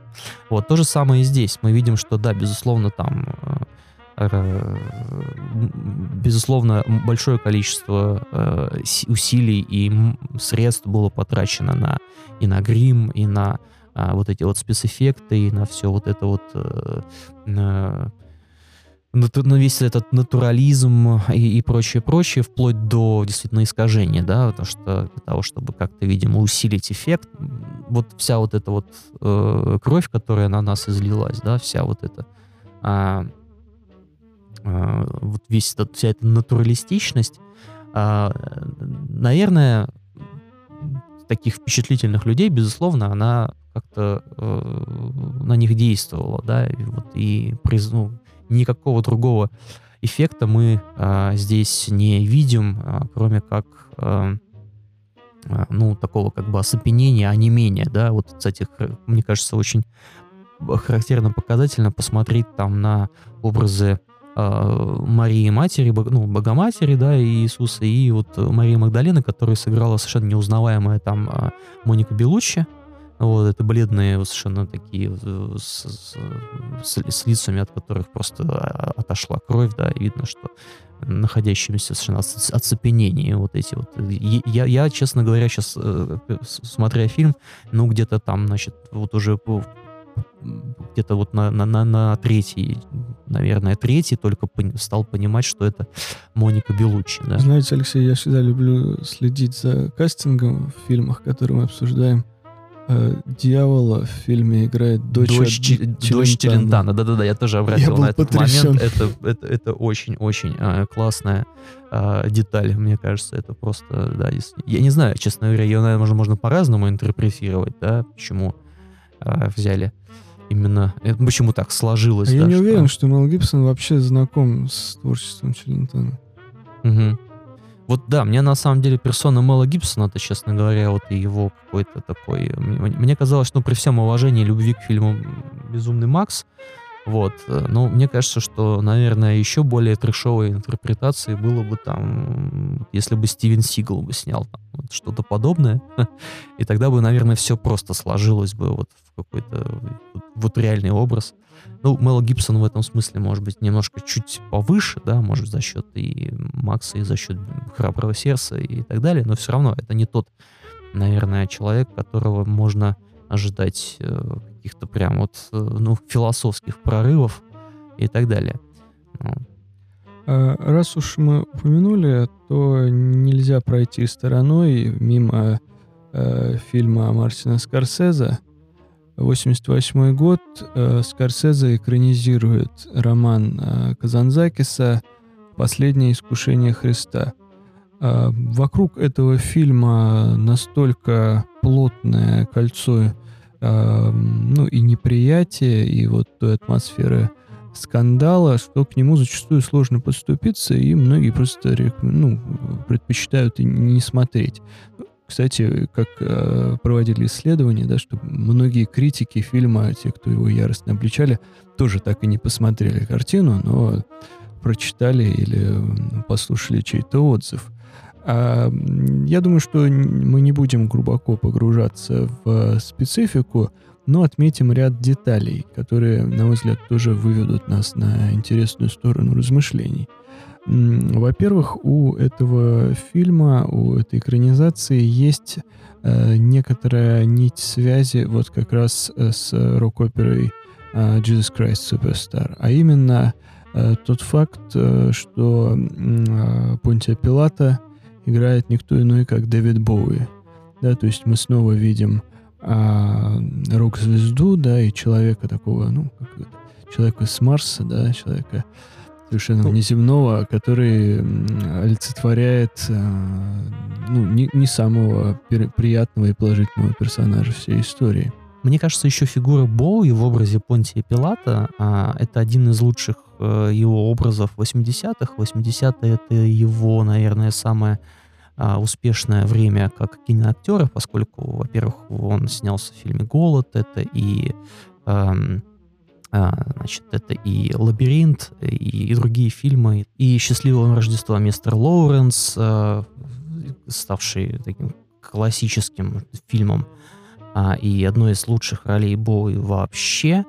а, показывал образ Боуи как такого рефлексирующего персонажа, а, в том числе и как э, Понтий Пилат.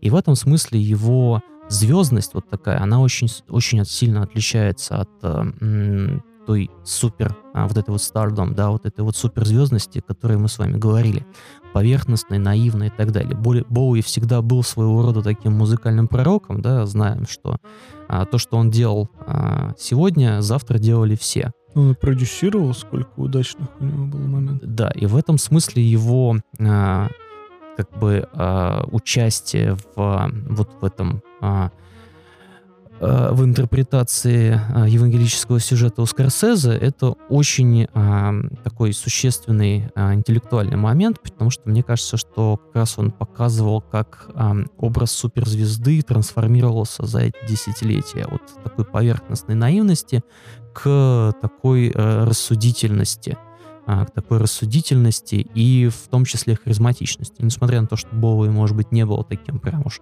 а, классным а, а, актером и талантливым актером, да, я вспоминаю его роль в Твин Пиксе, где основная его роль, ну, она сводилась просто к тому, что он заходил, кричал, падал и все. Мы не да. будем говорить о Джуди. Да. Вообще не будем говорить о Джуди. Но в третьем сезоне он вообще стал чайником. Да, да, да, да, и вот. Но э, вот здесь мне кажется, что очень э, он удачно вписался именно вот через нашу а, тему, если его интерпретировать как такое развитие, а, развитие суперзвезды, такого образа а, в массовой культуре, но которой, кстати, сейчас, мне кажется, не хватает. А, вот, поэтому, а, да, безусловно, вот это уже, а, этот фильм уже смотрится как крайне интересный артефакт ушедшей эпохи. И, конечно, кастинг на главные роли. А, безусловно, а, Уильям Дефо, да, который играет Христа. И, э, что немаловажно, э, Скорсезе как бы не в силах отказаться от своей э, вот, фактуры, с которой он привык работать. Да, мы помним, что он снимал, конечно, все эти фильмы про итальянскую мафию в Америке, и Иуду играет Харви Кейтель. Да, и мне кажется, что это с одной стороны, конечно, провокационно, с другой стороны, это очень э, правильное решение, потому что этим Скорсезе как бы сближает э, зрителя и приближает к нему бесконечно далекую от него э, Палестину, да, начало вообще новой эры, и э, это перестает восприниматься отчасти как вот та самая стилизация и вот все те а, минусы, которые есть, скажем, у Гибсона, да, в его э, картине, всего этого нет у Скорсезе. И более того, я бы сказал даже такую провокационную вещь. Э, на мой взгляд, э, доверять э, картины на вот такую сложную тематику, касающуюся религиозных сюжетов, стоит только итальянцам. Вот э, они это умеют делать настолько э, точно, и настолько они чувствуют дух, да, ну не зря э, сердце церкви, да, находится в Риме, в Ватикане, и они настолько этим пропитаны, что даже режиссеры, которые не занимают да, позицию клерикальной или э, религиозной, они все равно не могут выйти из этого, э, из этого мира. И у Скорсезе на самом деле и, э, скажем, в других картинах тоже религиозные мотивы, они всегда очень, очень сильны. Или у других итальянских режиссеров, раз уж я сегодня вспомнил про Харви Кейтеля, не могу не вспомнить его роль в фильме э, блистательного совершенно Абеля Феррары, в его фильме «Плохой лейтенант». Э, фильм о настолько порочном полицейском, насколько это только возможно. Он вот прям с первых кадров мы видим, как у него в одной руке, э, значит, водка, стакан, в другой у него порошок, э, значит, в пакете с какими-то наркотиками. Здесь же у него суют ему, поскольку руки заняты, то по карманам ему суют взятки. Он, ставя стакан, делает ставку на тотализатор. Ну, то есть он полностью погружен в, в весь мир порока. И э, он проходит э, такую очень сложную трансформацию на протяжении фильма к тому, чтобы э, в себя впитать идею абсолютного прощения. И в итоге вот этот человек, который настолько погружен э, в порог и укоренен в нем грех, оказывается среди всех персонажей единственным, по сути, э, вот, э, исп, вот испытавшим эту трансформацию, он такую алхимическую, э, все стадии проходит, да, вот от этого негредо до, по сути, принятия веры и вот того радикального прощения, на которое он будет готов в финале. Вот рекомендую вам, может быть, посмотреть эту картину, если вы с ней еще не знакомы. Ну и нельзя, конечно, не вспомнить у Скорсезе его э, таксиста, да, с Робертом Де Ниро, где персонаж э, отождествляет себя с ветхозаветным пророком, который видит падение вот, окружающего его мира. Он практически живет в Новом Вавилоне, да, в Нью-Йорке, и он ждет, когда же прольется на землю вот этот очистительный дождь и смоет всю эту грязь, которая в нем накопилась в этом мире. Я абсолютно с вами соглашусь, Николай, касательно э, вот этого национального взгляда на э, историю э, из Нового Завета. Мне кажется, что американцы вообще, даже те, которые вот мы, например, смотрели, они всегда смотрят на э, историю со своей какой-то вот колокольни и всегда стараются ориентироваться на ну, не если так э, прямо говорить, коммерческий успех или на какую-то вот эту вот э, поверхностную мораль, которая должна обязательно быть в поп-культурном э, продукте, фильме, да, для того, чтобы вот он имел какую-то претензию. Ну, на самом деле, даже экранизация э, рок-оперы «Иисус Христос Суперзвезда» 73 года, это в каком-то смысле вот эти критические нотки, о которых я говорил, э, может быть, в каком-то смысле это дань моде на э, вот этот вот э, Новель Вок, новую волну, которая потом вошла как э, новый Голливуд, а новый Голливуд, как известно, это вот была попытка ориентироваться на европейских, так тогда популярных по американской молодежи режиссеров с их э, социальной критикой и так далее. Ну вот. А у Гибсона, безусловно, это э, ну, крайне топорное как бы, высказывание, очевидное, в общем-то, даже для человека, который глубоко может и не вдумываться в какие-то социальные причины и так далее. Вот зрелищность, и прямо вот, можно сказать, тебе а, по голове стучат вот этим вот э, каким-то э, стаканом с холодной водой и томиком э, вот с Новым Заветом, чтобы ты опять вспомнил, что это важно. И мне бы хотелось все-таки поднять эту тему. Очень-очень интересный момент о новых проповедниках. Вот раз я сейчас начал говорить о фигуре э, Де Ниро, да, в таксисте, который считал себя Э, таким новым там Иеремией, да, или еще из э, ветхозаветных пророков. А в целом, вот э, мы начали говорить про культуру хип-хоп, да, про рэп и о том, как формировалась. Здесь есть тоже очень-очень интересные детали. А, на мой взгляд, здесь стоит немножко еще даже чуть дальше отойти и взглянуть в целом на то, как в музыке а, и вот именно в музыкальной культуре, в поп-музыке в том числе, формировалась вот это и кристаль, выкристаллизовывалась вот эта идея, а, ну, можно сказать, такого а, черного мессианства, да, то есть уже в 20 веке, скажем, был яркий момент, когда население, скажем, вот стран и островов, да, Карибского бассейна и Африки переживало такой всплеск. Дело в том, что э, когда-то да, на Ямайке появляется такой человек, э, как э, Маркус Гарви. Это был еще до войны. И он начинает проповедовать, и ну, в, впоследствии у него там были сложные отношения и с законом, и с его последователями, но тем не менее, он начинает проповедовать о том, что вот-вот появится э, новый э, мессия, который всех э, темнокожих соединит в новом царстве, которое наступит в Африке. Африка объединится, и он вот-вот появится. Да, и э, вот, от, вот это ожидание пришествия вот того э, Машиаха, да, как это называется в э, иудейской традиции, э, оно продолжало нарастать. Впоследствии а, попытались эм, как бы примерить, да, этот образ на известного тоже персонажа истории, на э, императора Эфиопии Хайли Селасия, который после того, как э, Муссолини начал интервенцию итальянских войск, э, соответственно, покинул пределы Эфиопии, был императором в изгнании, но впоследствии, в общем-то, скорее он повторил опыт агрессора, да, и вернувшись в свою страну, стал очередным африканским диктатором, вокруг него никакой вот это Africa Unite, который пел Боб Марли, к сожалению, не сложилось.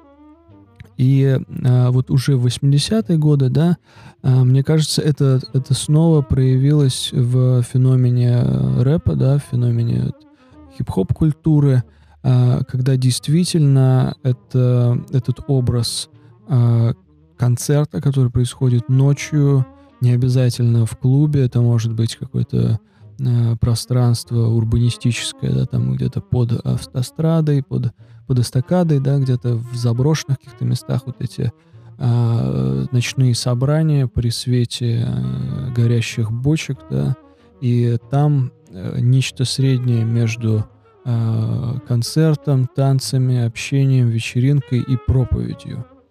Вот, и э, немало есть очень интересных э, и в кино, и в, может быть, даже в жанре вот видеоклипов, да, вот этих вот образов того, как это э, на визуальную основу ложится и как-то закрепляется в сознании зрителя. Алексей, что вы можете вспомнить, какие моменты здесь? Ну, я, во-первых, хочу добавить, что мне кажется интуитивно верным это представление, что черные э, люди действительно взяли э, христианскую основу для многих э, компонентов своей э, культуры после того, как переселились э, из Африки в Америку, и это стало своего рода, ну, мне кажется, таким э, связующим для них э, звеном, а, связующей такой вот эм, э, тематикой, да, которая в, в силу их различных особенностей жанровой и так далее породила, по, сути, очень много э, породила очень многие э, и э, музыкальные, и визуальные жанры, да, то есть это начиная там от э, госпела там, а, и прочих а, музыкальных как вот этих вот стилей и песни, гимны и прочие какие-то вот эти вот формы позволяли им, ну, что называется, вот черным людям, как бы в своей такой культуре вращаться, быть вместе, быть э, в, вместе. Вот э, я здесь могу, если можно вспомнить фильм «Имитация жизни», а, голливудский, да, он как раз такой довольно... Ну, он не совсем про э, нашу сегодняшнюю тему, но там есть э, история э, чернокожей э, женщины, баптистки, да, значит, э, которая помогала главной героине, вот как раз-таки желавшей стать суперзвездой, но вот ну, ставшей ей в конце концов со всеми вот этими трагическими последствиями. А, но а, вот эта вот черная женщина, значит, в силу своих вот именно религиозных а, каких-то основ своего мировоззрения, таких жизненных принципов, во многом э, формировала фундамент для жизни вот э, главной э, героини белой э, женщины. И после того, как черная женщина умирает, ее приходит хранить весь э, город, да, то есть большой вот этот мегаполис приходит э, хранить одну вот эту черную женщину. То есть насколько это благодаря именно религии, благодаря вот этой вот э, этому мировоззрению черные люди были сплоченными. И неудивительно, что они в какой-то вот свои такие способы взаимодействия э, в каком-то смысле э, являются э, наследием вот этих вот э, совместных, да, как бы массовых вот этих вот э, общественных вот практик, эти вот спо- коллективные какие-то танцы, э, собрания там прочее, где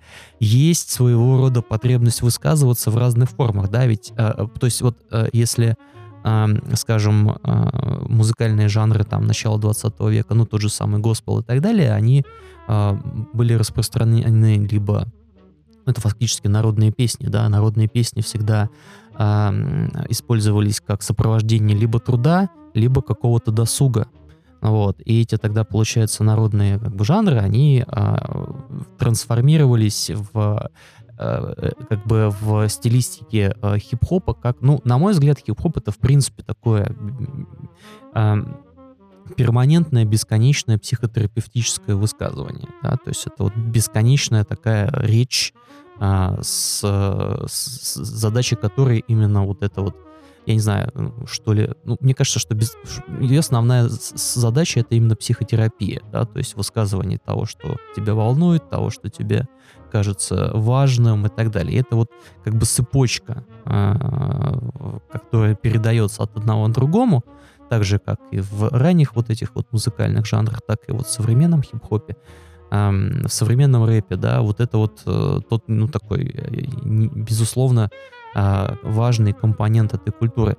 И неудивительно, что сейчас некоторые, ну, некоторые исполнители, они в том числе и начинают чувствовать вот какой-то религиозный характер или религиозные последствия вот этого, да, потому что э, в каком-то смысле, ну, вот этот вот пресловутый э, пример с церковью Канье Уэста, э, действительно настоящей э, э, церковью, где проводятся э, литургии, богослужения, где действительно вот этот вот в нашем таком понимании не служба, а именно концерт, где там поют, где читают рэп, где высказывают какие-то со сцены мысли, то есть вот такой вот, ну, такой американский э, формат э, богослужения, да, такой с, с, с, песнопениями там и прочими-прочими, вот, э, где поют э, не только, наступают не только рэперы, но и там просто поп-исполнители, э, каждый из которых э, либо э, осознанно, либо действительно э,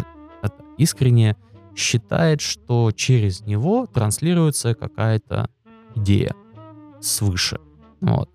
И вот в этом вот современном контексте, особенно в э, таком западном, вот этой вот такой э, плодородной для подобного рода обществ, э, сообществ религиозных, э, групп вот этих вот маленьких конфессий и так далее, вот в этом вот э, протестантском сообществе, несмотря на то, что это католическое э, богослужение, вот это вот действительно расцветает, действительно расцветает, и мы видим, что и запросы на это есть, да, потому что люди через популярность артистов начинают интересоваться и такими вещами. Да, люди через э, популярность э, но вот этих вот звезд, не обязательно музыкальных, там кинозвезд и так далее, они так или иначе начинают воспринимать э, какой-то компонент и религии. Вот. И в этом смысле мне кажется, что мы будем э, видеть, э, возможно, даже ренессанс. Возможно, даже ренессанс э, христианства. Мы его пророчат уже достаточно давно, но сейчас э, вполне себе почва для этого э, подготовлена. А, есть один фильм, э, как целостное произведение, он немножко разочаровывает во второй своей половине, но сначала бесконечно восхищает в первой. И там есть как раз вот детали того, о чем мы сейчас говорили. Я имею в виду фильм Кэтрин Бигелоу 95 -го года – Strange Days, такой на грани нуара и киберпанка произведение с Райфом Файнсом в главной роли. Совершенно чудесный образ он там создает.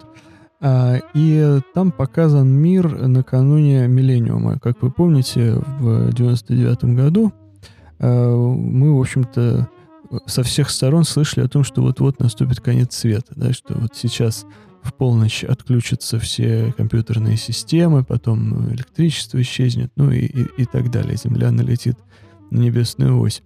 И вот фильм, он как бы наэлектризован вот этим ощущением, хотя снят еще вот э, в 95-м. Но сюжет там это последний день э, 99-го года. И там э, часть э, сюжета крутится вокруг э, убийства самого популярного рэпера значит, э, Америки того времени. А там вот показан 99 год, даже хуже, чем он был э, в России в 99 году. То есть это буквально анархия на улицах, люди с автоматами, танки гвардии, которые пытаются хоть как-то, а, значит, привести людей в чувство и так далее.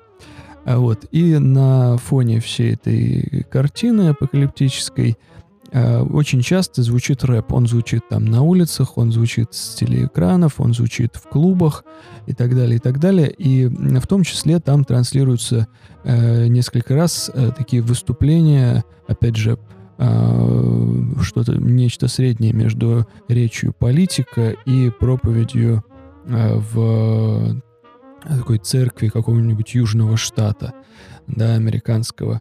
Understand crawl through the cracks. You love that red, white, and blue, but you hate the black, black, black. And you try to make me think I did this to myself when the drugs I smoked and the guns I told both came from your shell.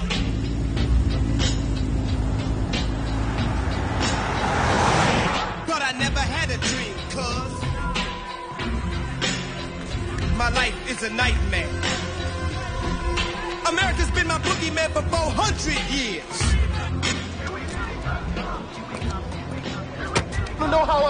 Вы не знаете, что я чувствую. Спросите меня. Мы потеряли Джерико. Мы его слушали. Полиция Лос-Анджелеса – это военная сила, которая выступает против собственного народа. Мы живем в полицейской стране. Большинство Эй, Мейс, Советники сидят в своих кабинетах и придумывают социальные программы, которые не работают. Они делают то, что никому не нужно. Но придет новый день. Придет новая эра. И этот день не за горами. История заканчивается и начинается сначала. Прямо здесь. Прямо сейчас. Прямо сейчас. Там э, вот этого рэпера, которого как раз убивают в начале фильма, его зовут даже Джерико Уан, то есть какой-то отсылка скорее такой куда-то к Иерихону, да, mm-hmm. тоже э, к ветхозаветным текстам. Вот. И э, он там э, не, неоднократно появляется, и там сама идея того, как вот э, мир наверху, что-то вроде вот такого апостата до конца Римской империи, погруженного в хаос, и катакомбы, в которых проходят ночные полуподпольные концерты, где и какая-то и музыка гранж играет, да, но это все-таки 95-й год, и рэп звучит, и так далее. Вот такого э, почти сакрального действия. Очень хорошо, мне кажется, это было э, передано. Ну и в фильме, конечно, чудесный актерский состав. Там, к примеру, еще есть э, Джульетта Льюис, которая еще и сама поет все песни, да, и у нее есть, есть альбом, изданный к этому фильму, саундтреков, которые можно слушать даже отдельно от фильма и получать э, большое удовольствие. Вот как иллюстрация могу порекомендовать. Я еще хотел бы обратить внимание на часто встречающиеся в современной массовой культуре а, вот эти евангелические сюжеты, поскольку мы, э, в принципе, живем во время, когда выделяются все новые и новые социальные группы, чувствующие себя а, ущербными, обездоленными, на, обиженными когда-то и так далее. И ведь, по сути дела, это как раз а, пространство, это та база, на которой формируется, и где возникает вот эта вот христологическая фигура. Этот сюжет очень часто возникает а, в каких-то произведениях, посвященных теме борьбы за права какой-то группы. Мне сейчас вспоминается компьютерная игра Detroit Become Human, где так, э, а, андроиды, осознав свою а, исключительность и осознав свою какую-то уникальность и право на то, чтобы тоже быть признанными.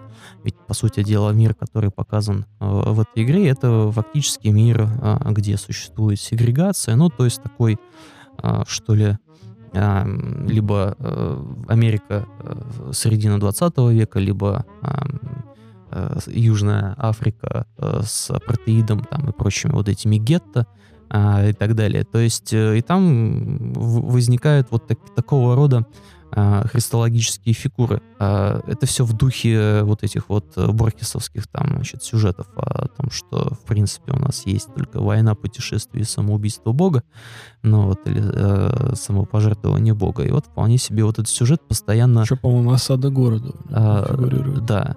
Ну, в общем, их... Самое главное, что этих сюжетов мало. Ну, есть мнение, что вообще есть только один сюжет — любовь Хуана и Марии. Да, все остальное это Э, это самое... Сеттинг вокруг. Сеттинг, да. Ну, в общем, э, действительно получается, что мы...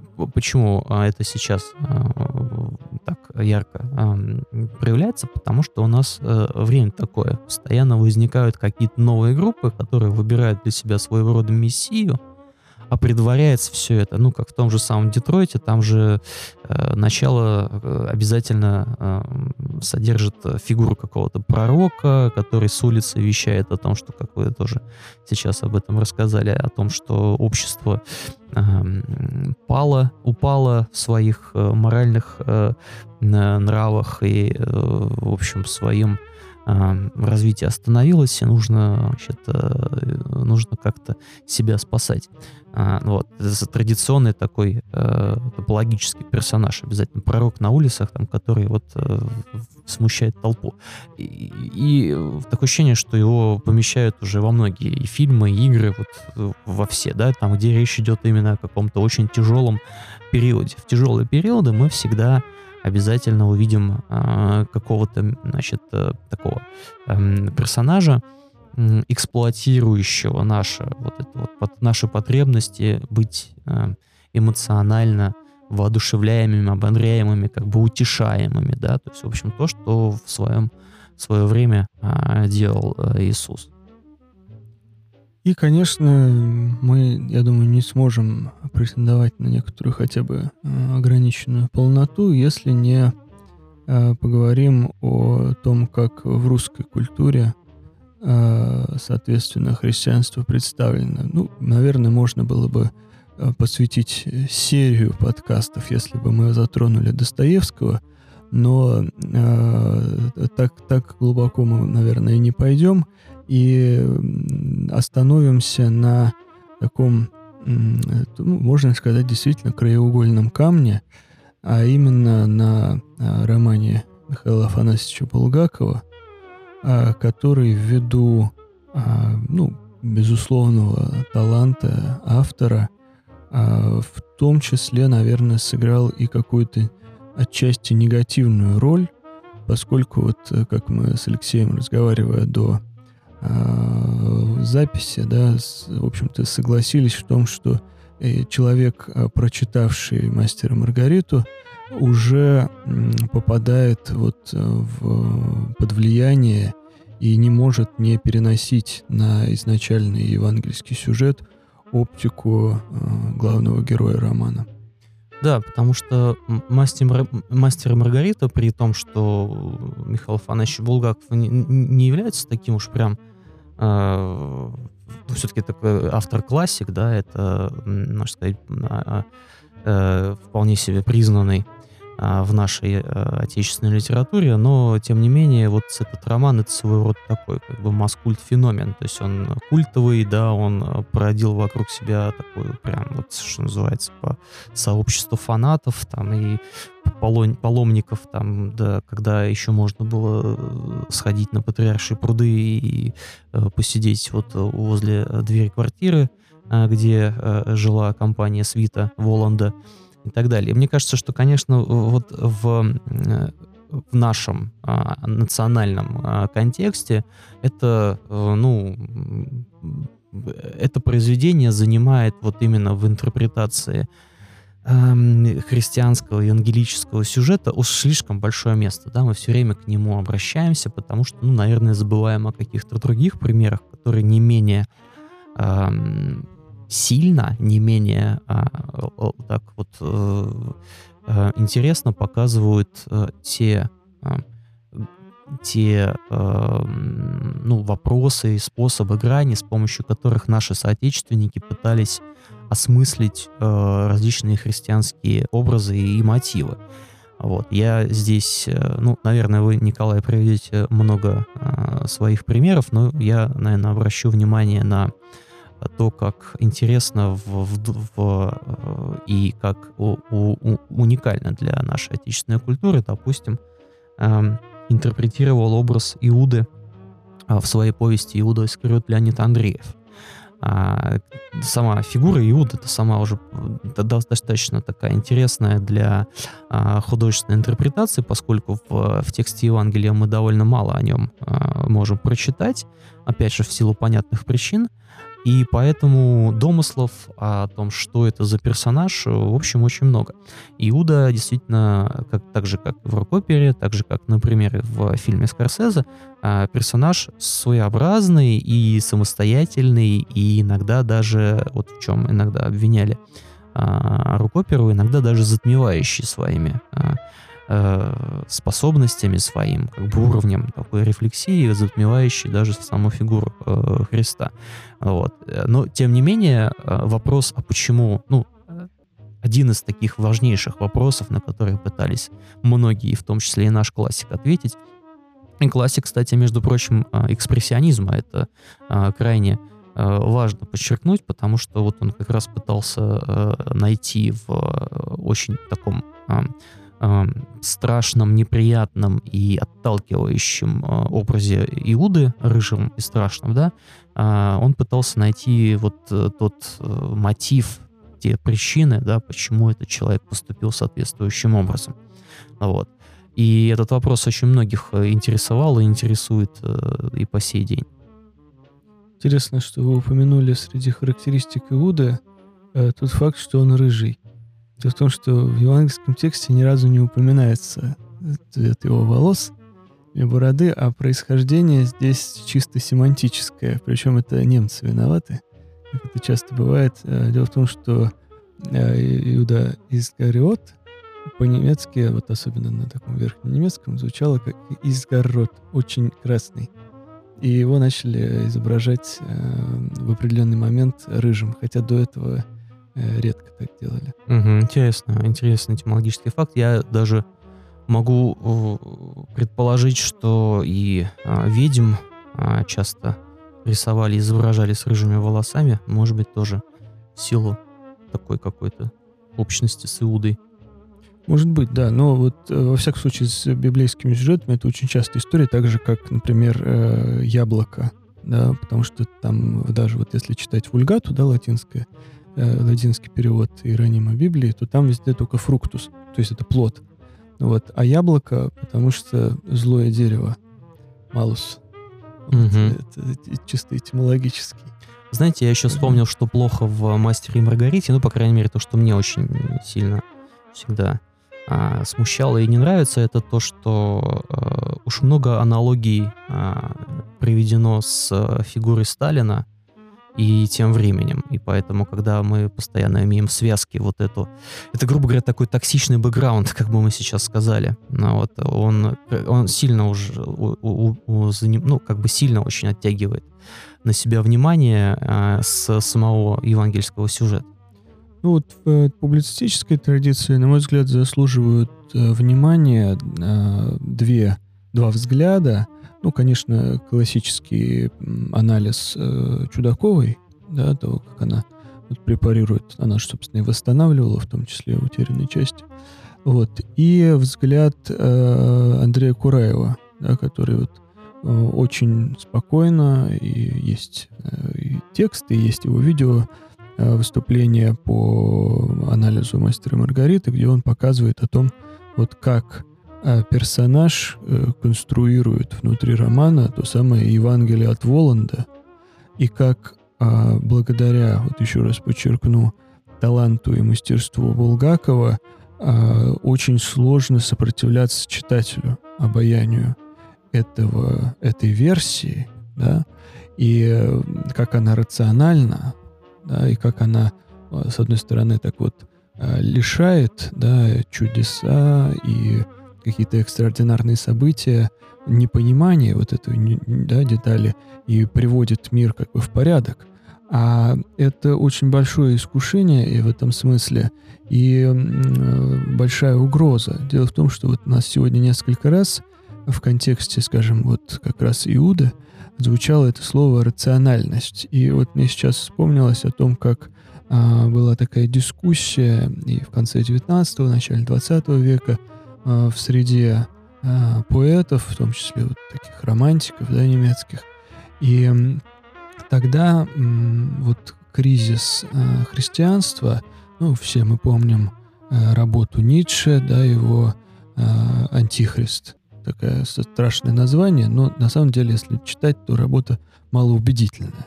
Такая, ну, у Ницше, конечно, по- посильнее есть вещи.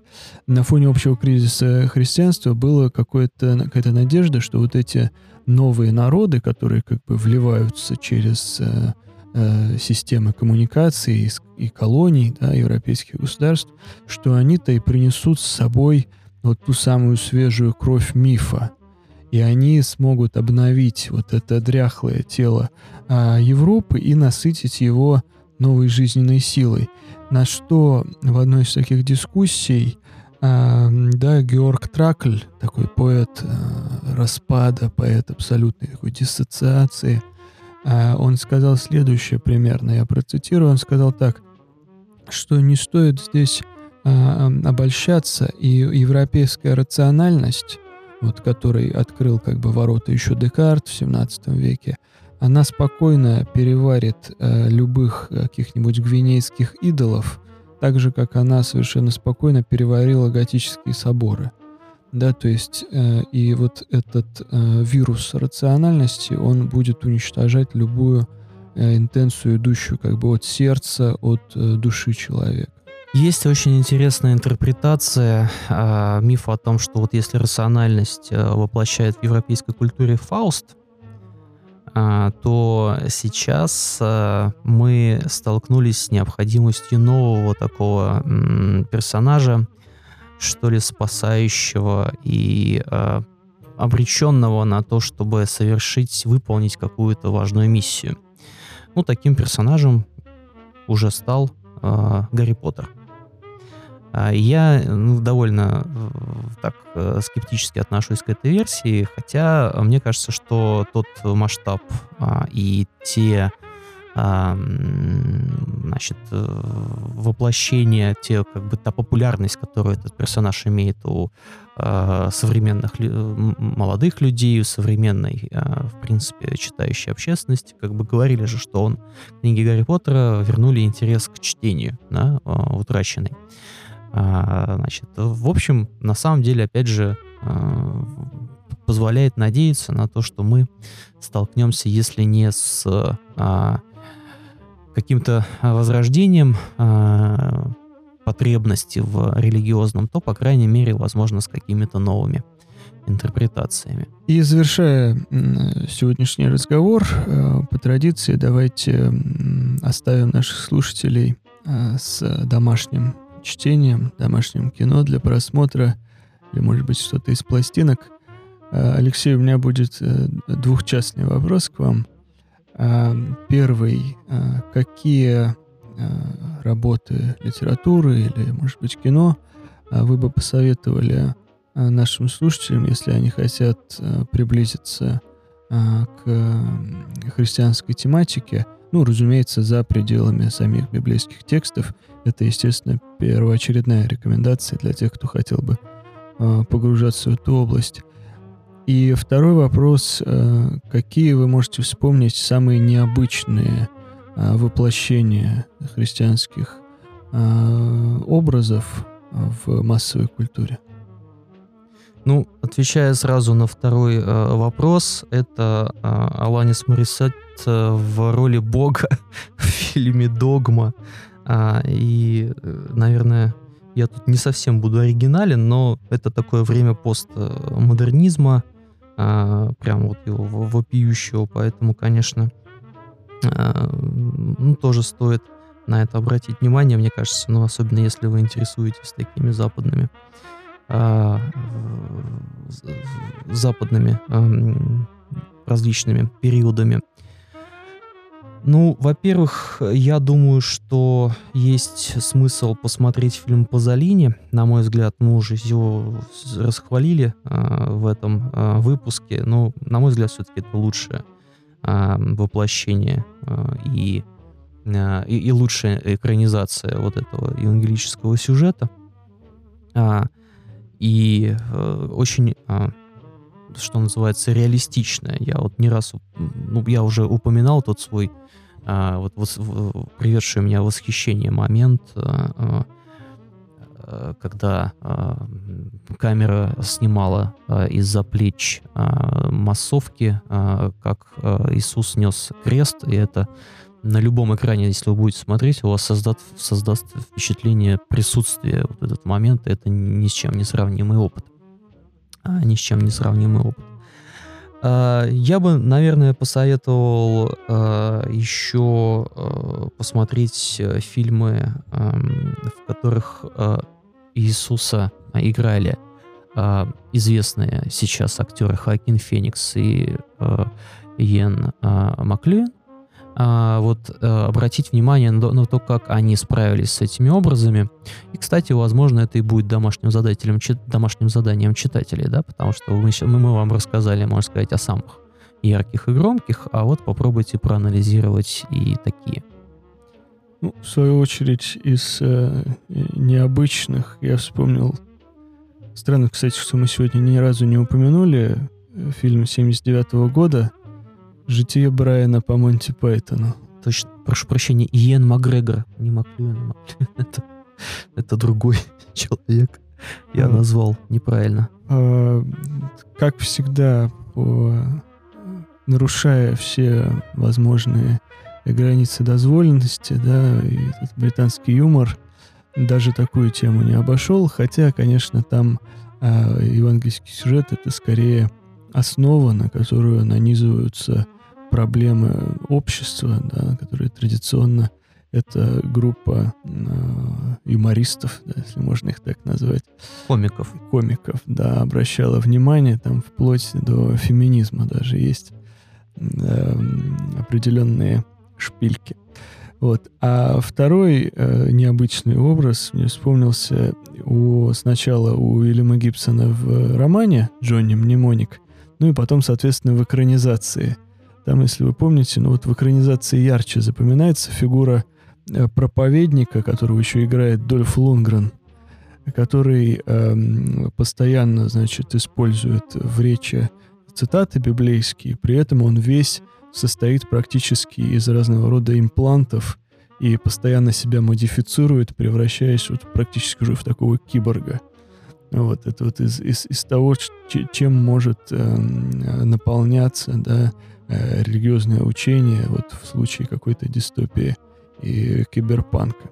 Если позволите, я бы еще порекомендовал а, неожиданный, возможно, а, фильм, а, который даст возможность прочувствовать а, русский а, такой православный тип а, сознания. Но, на мой взгляд, это в принципе лучший отечественный фильм всех времен. Это фильм а, Андрей Рублев.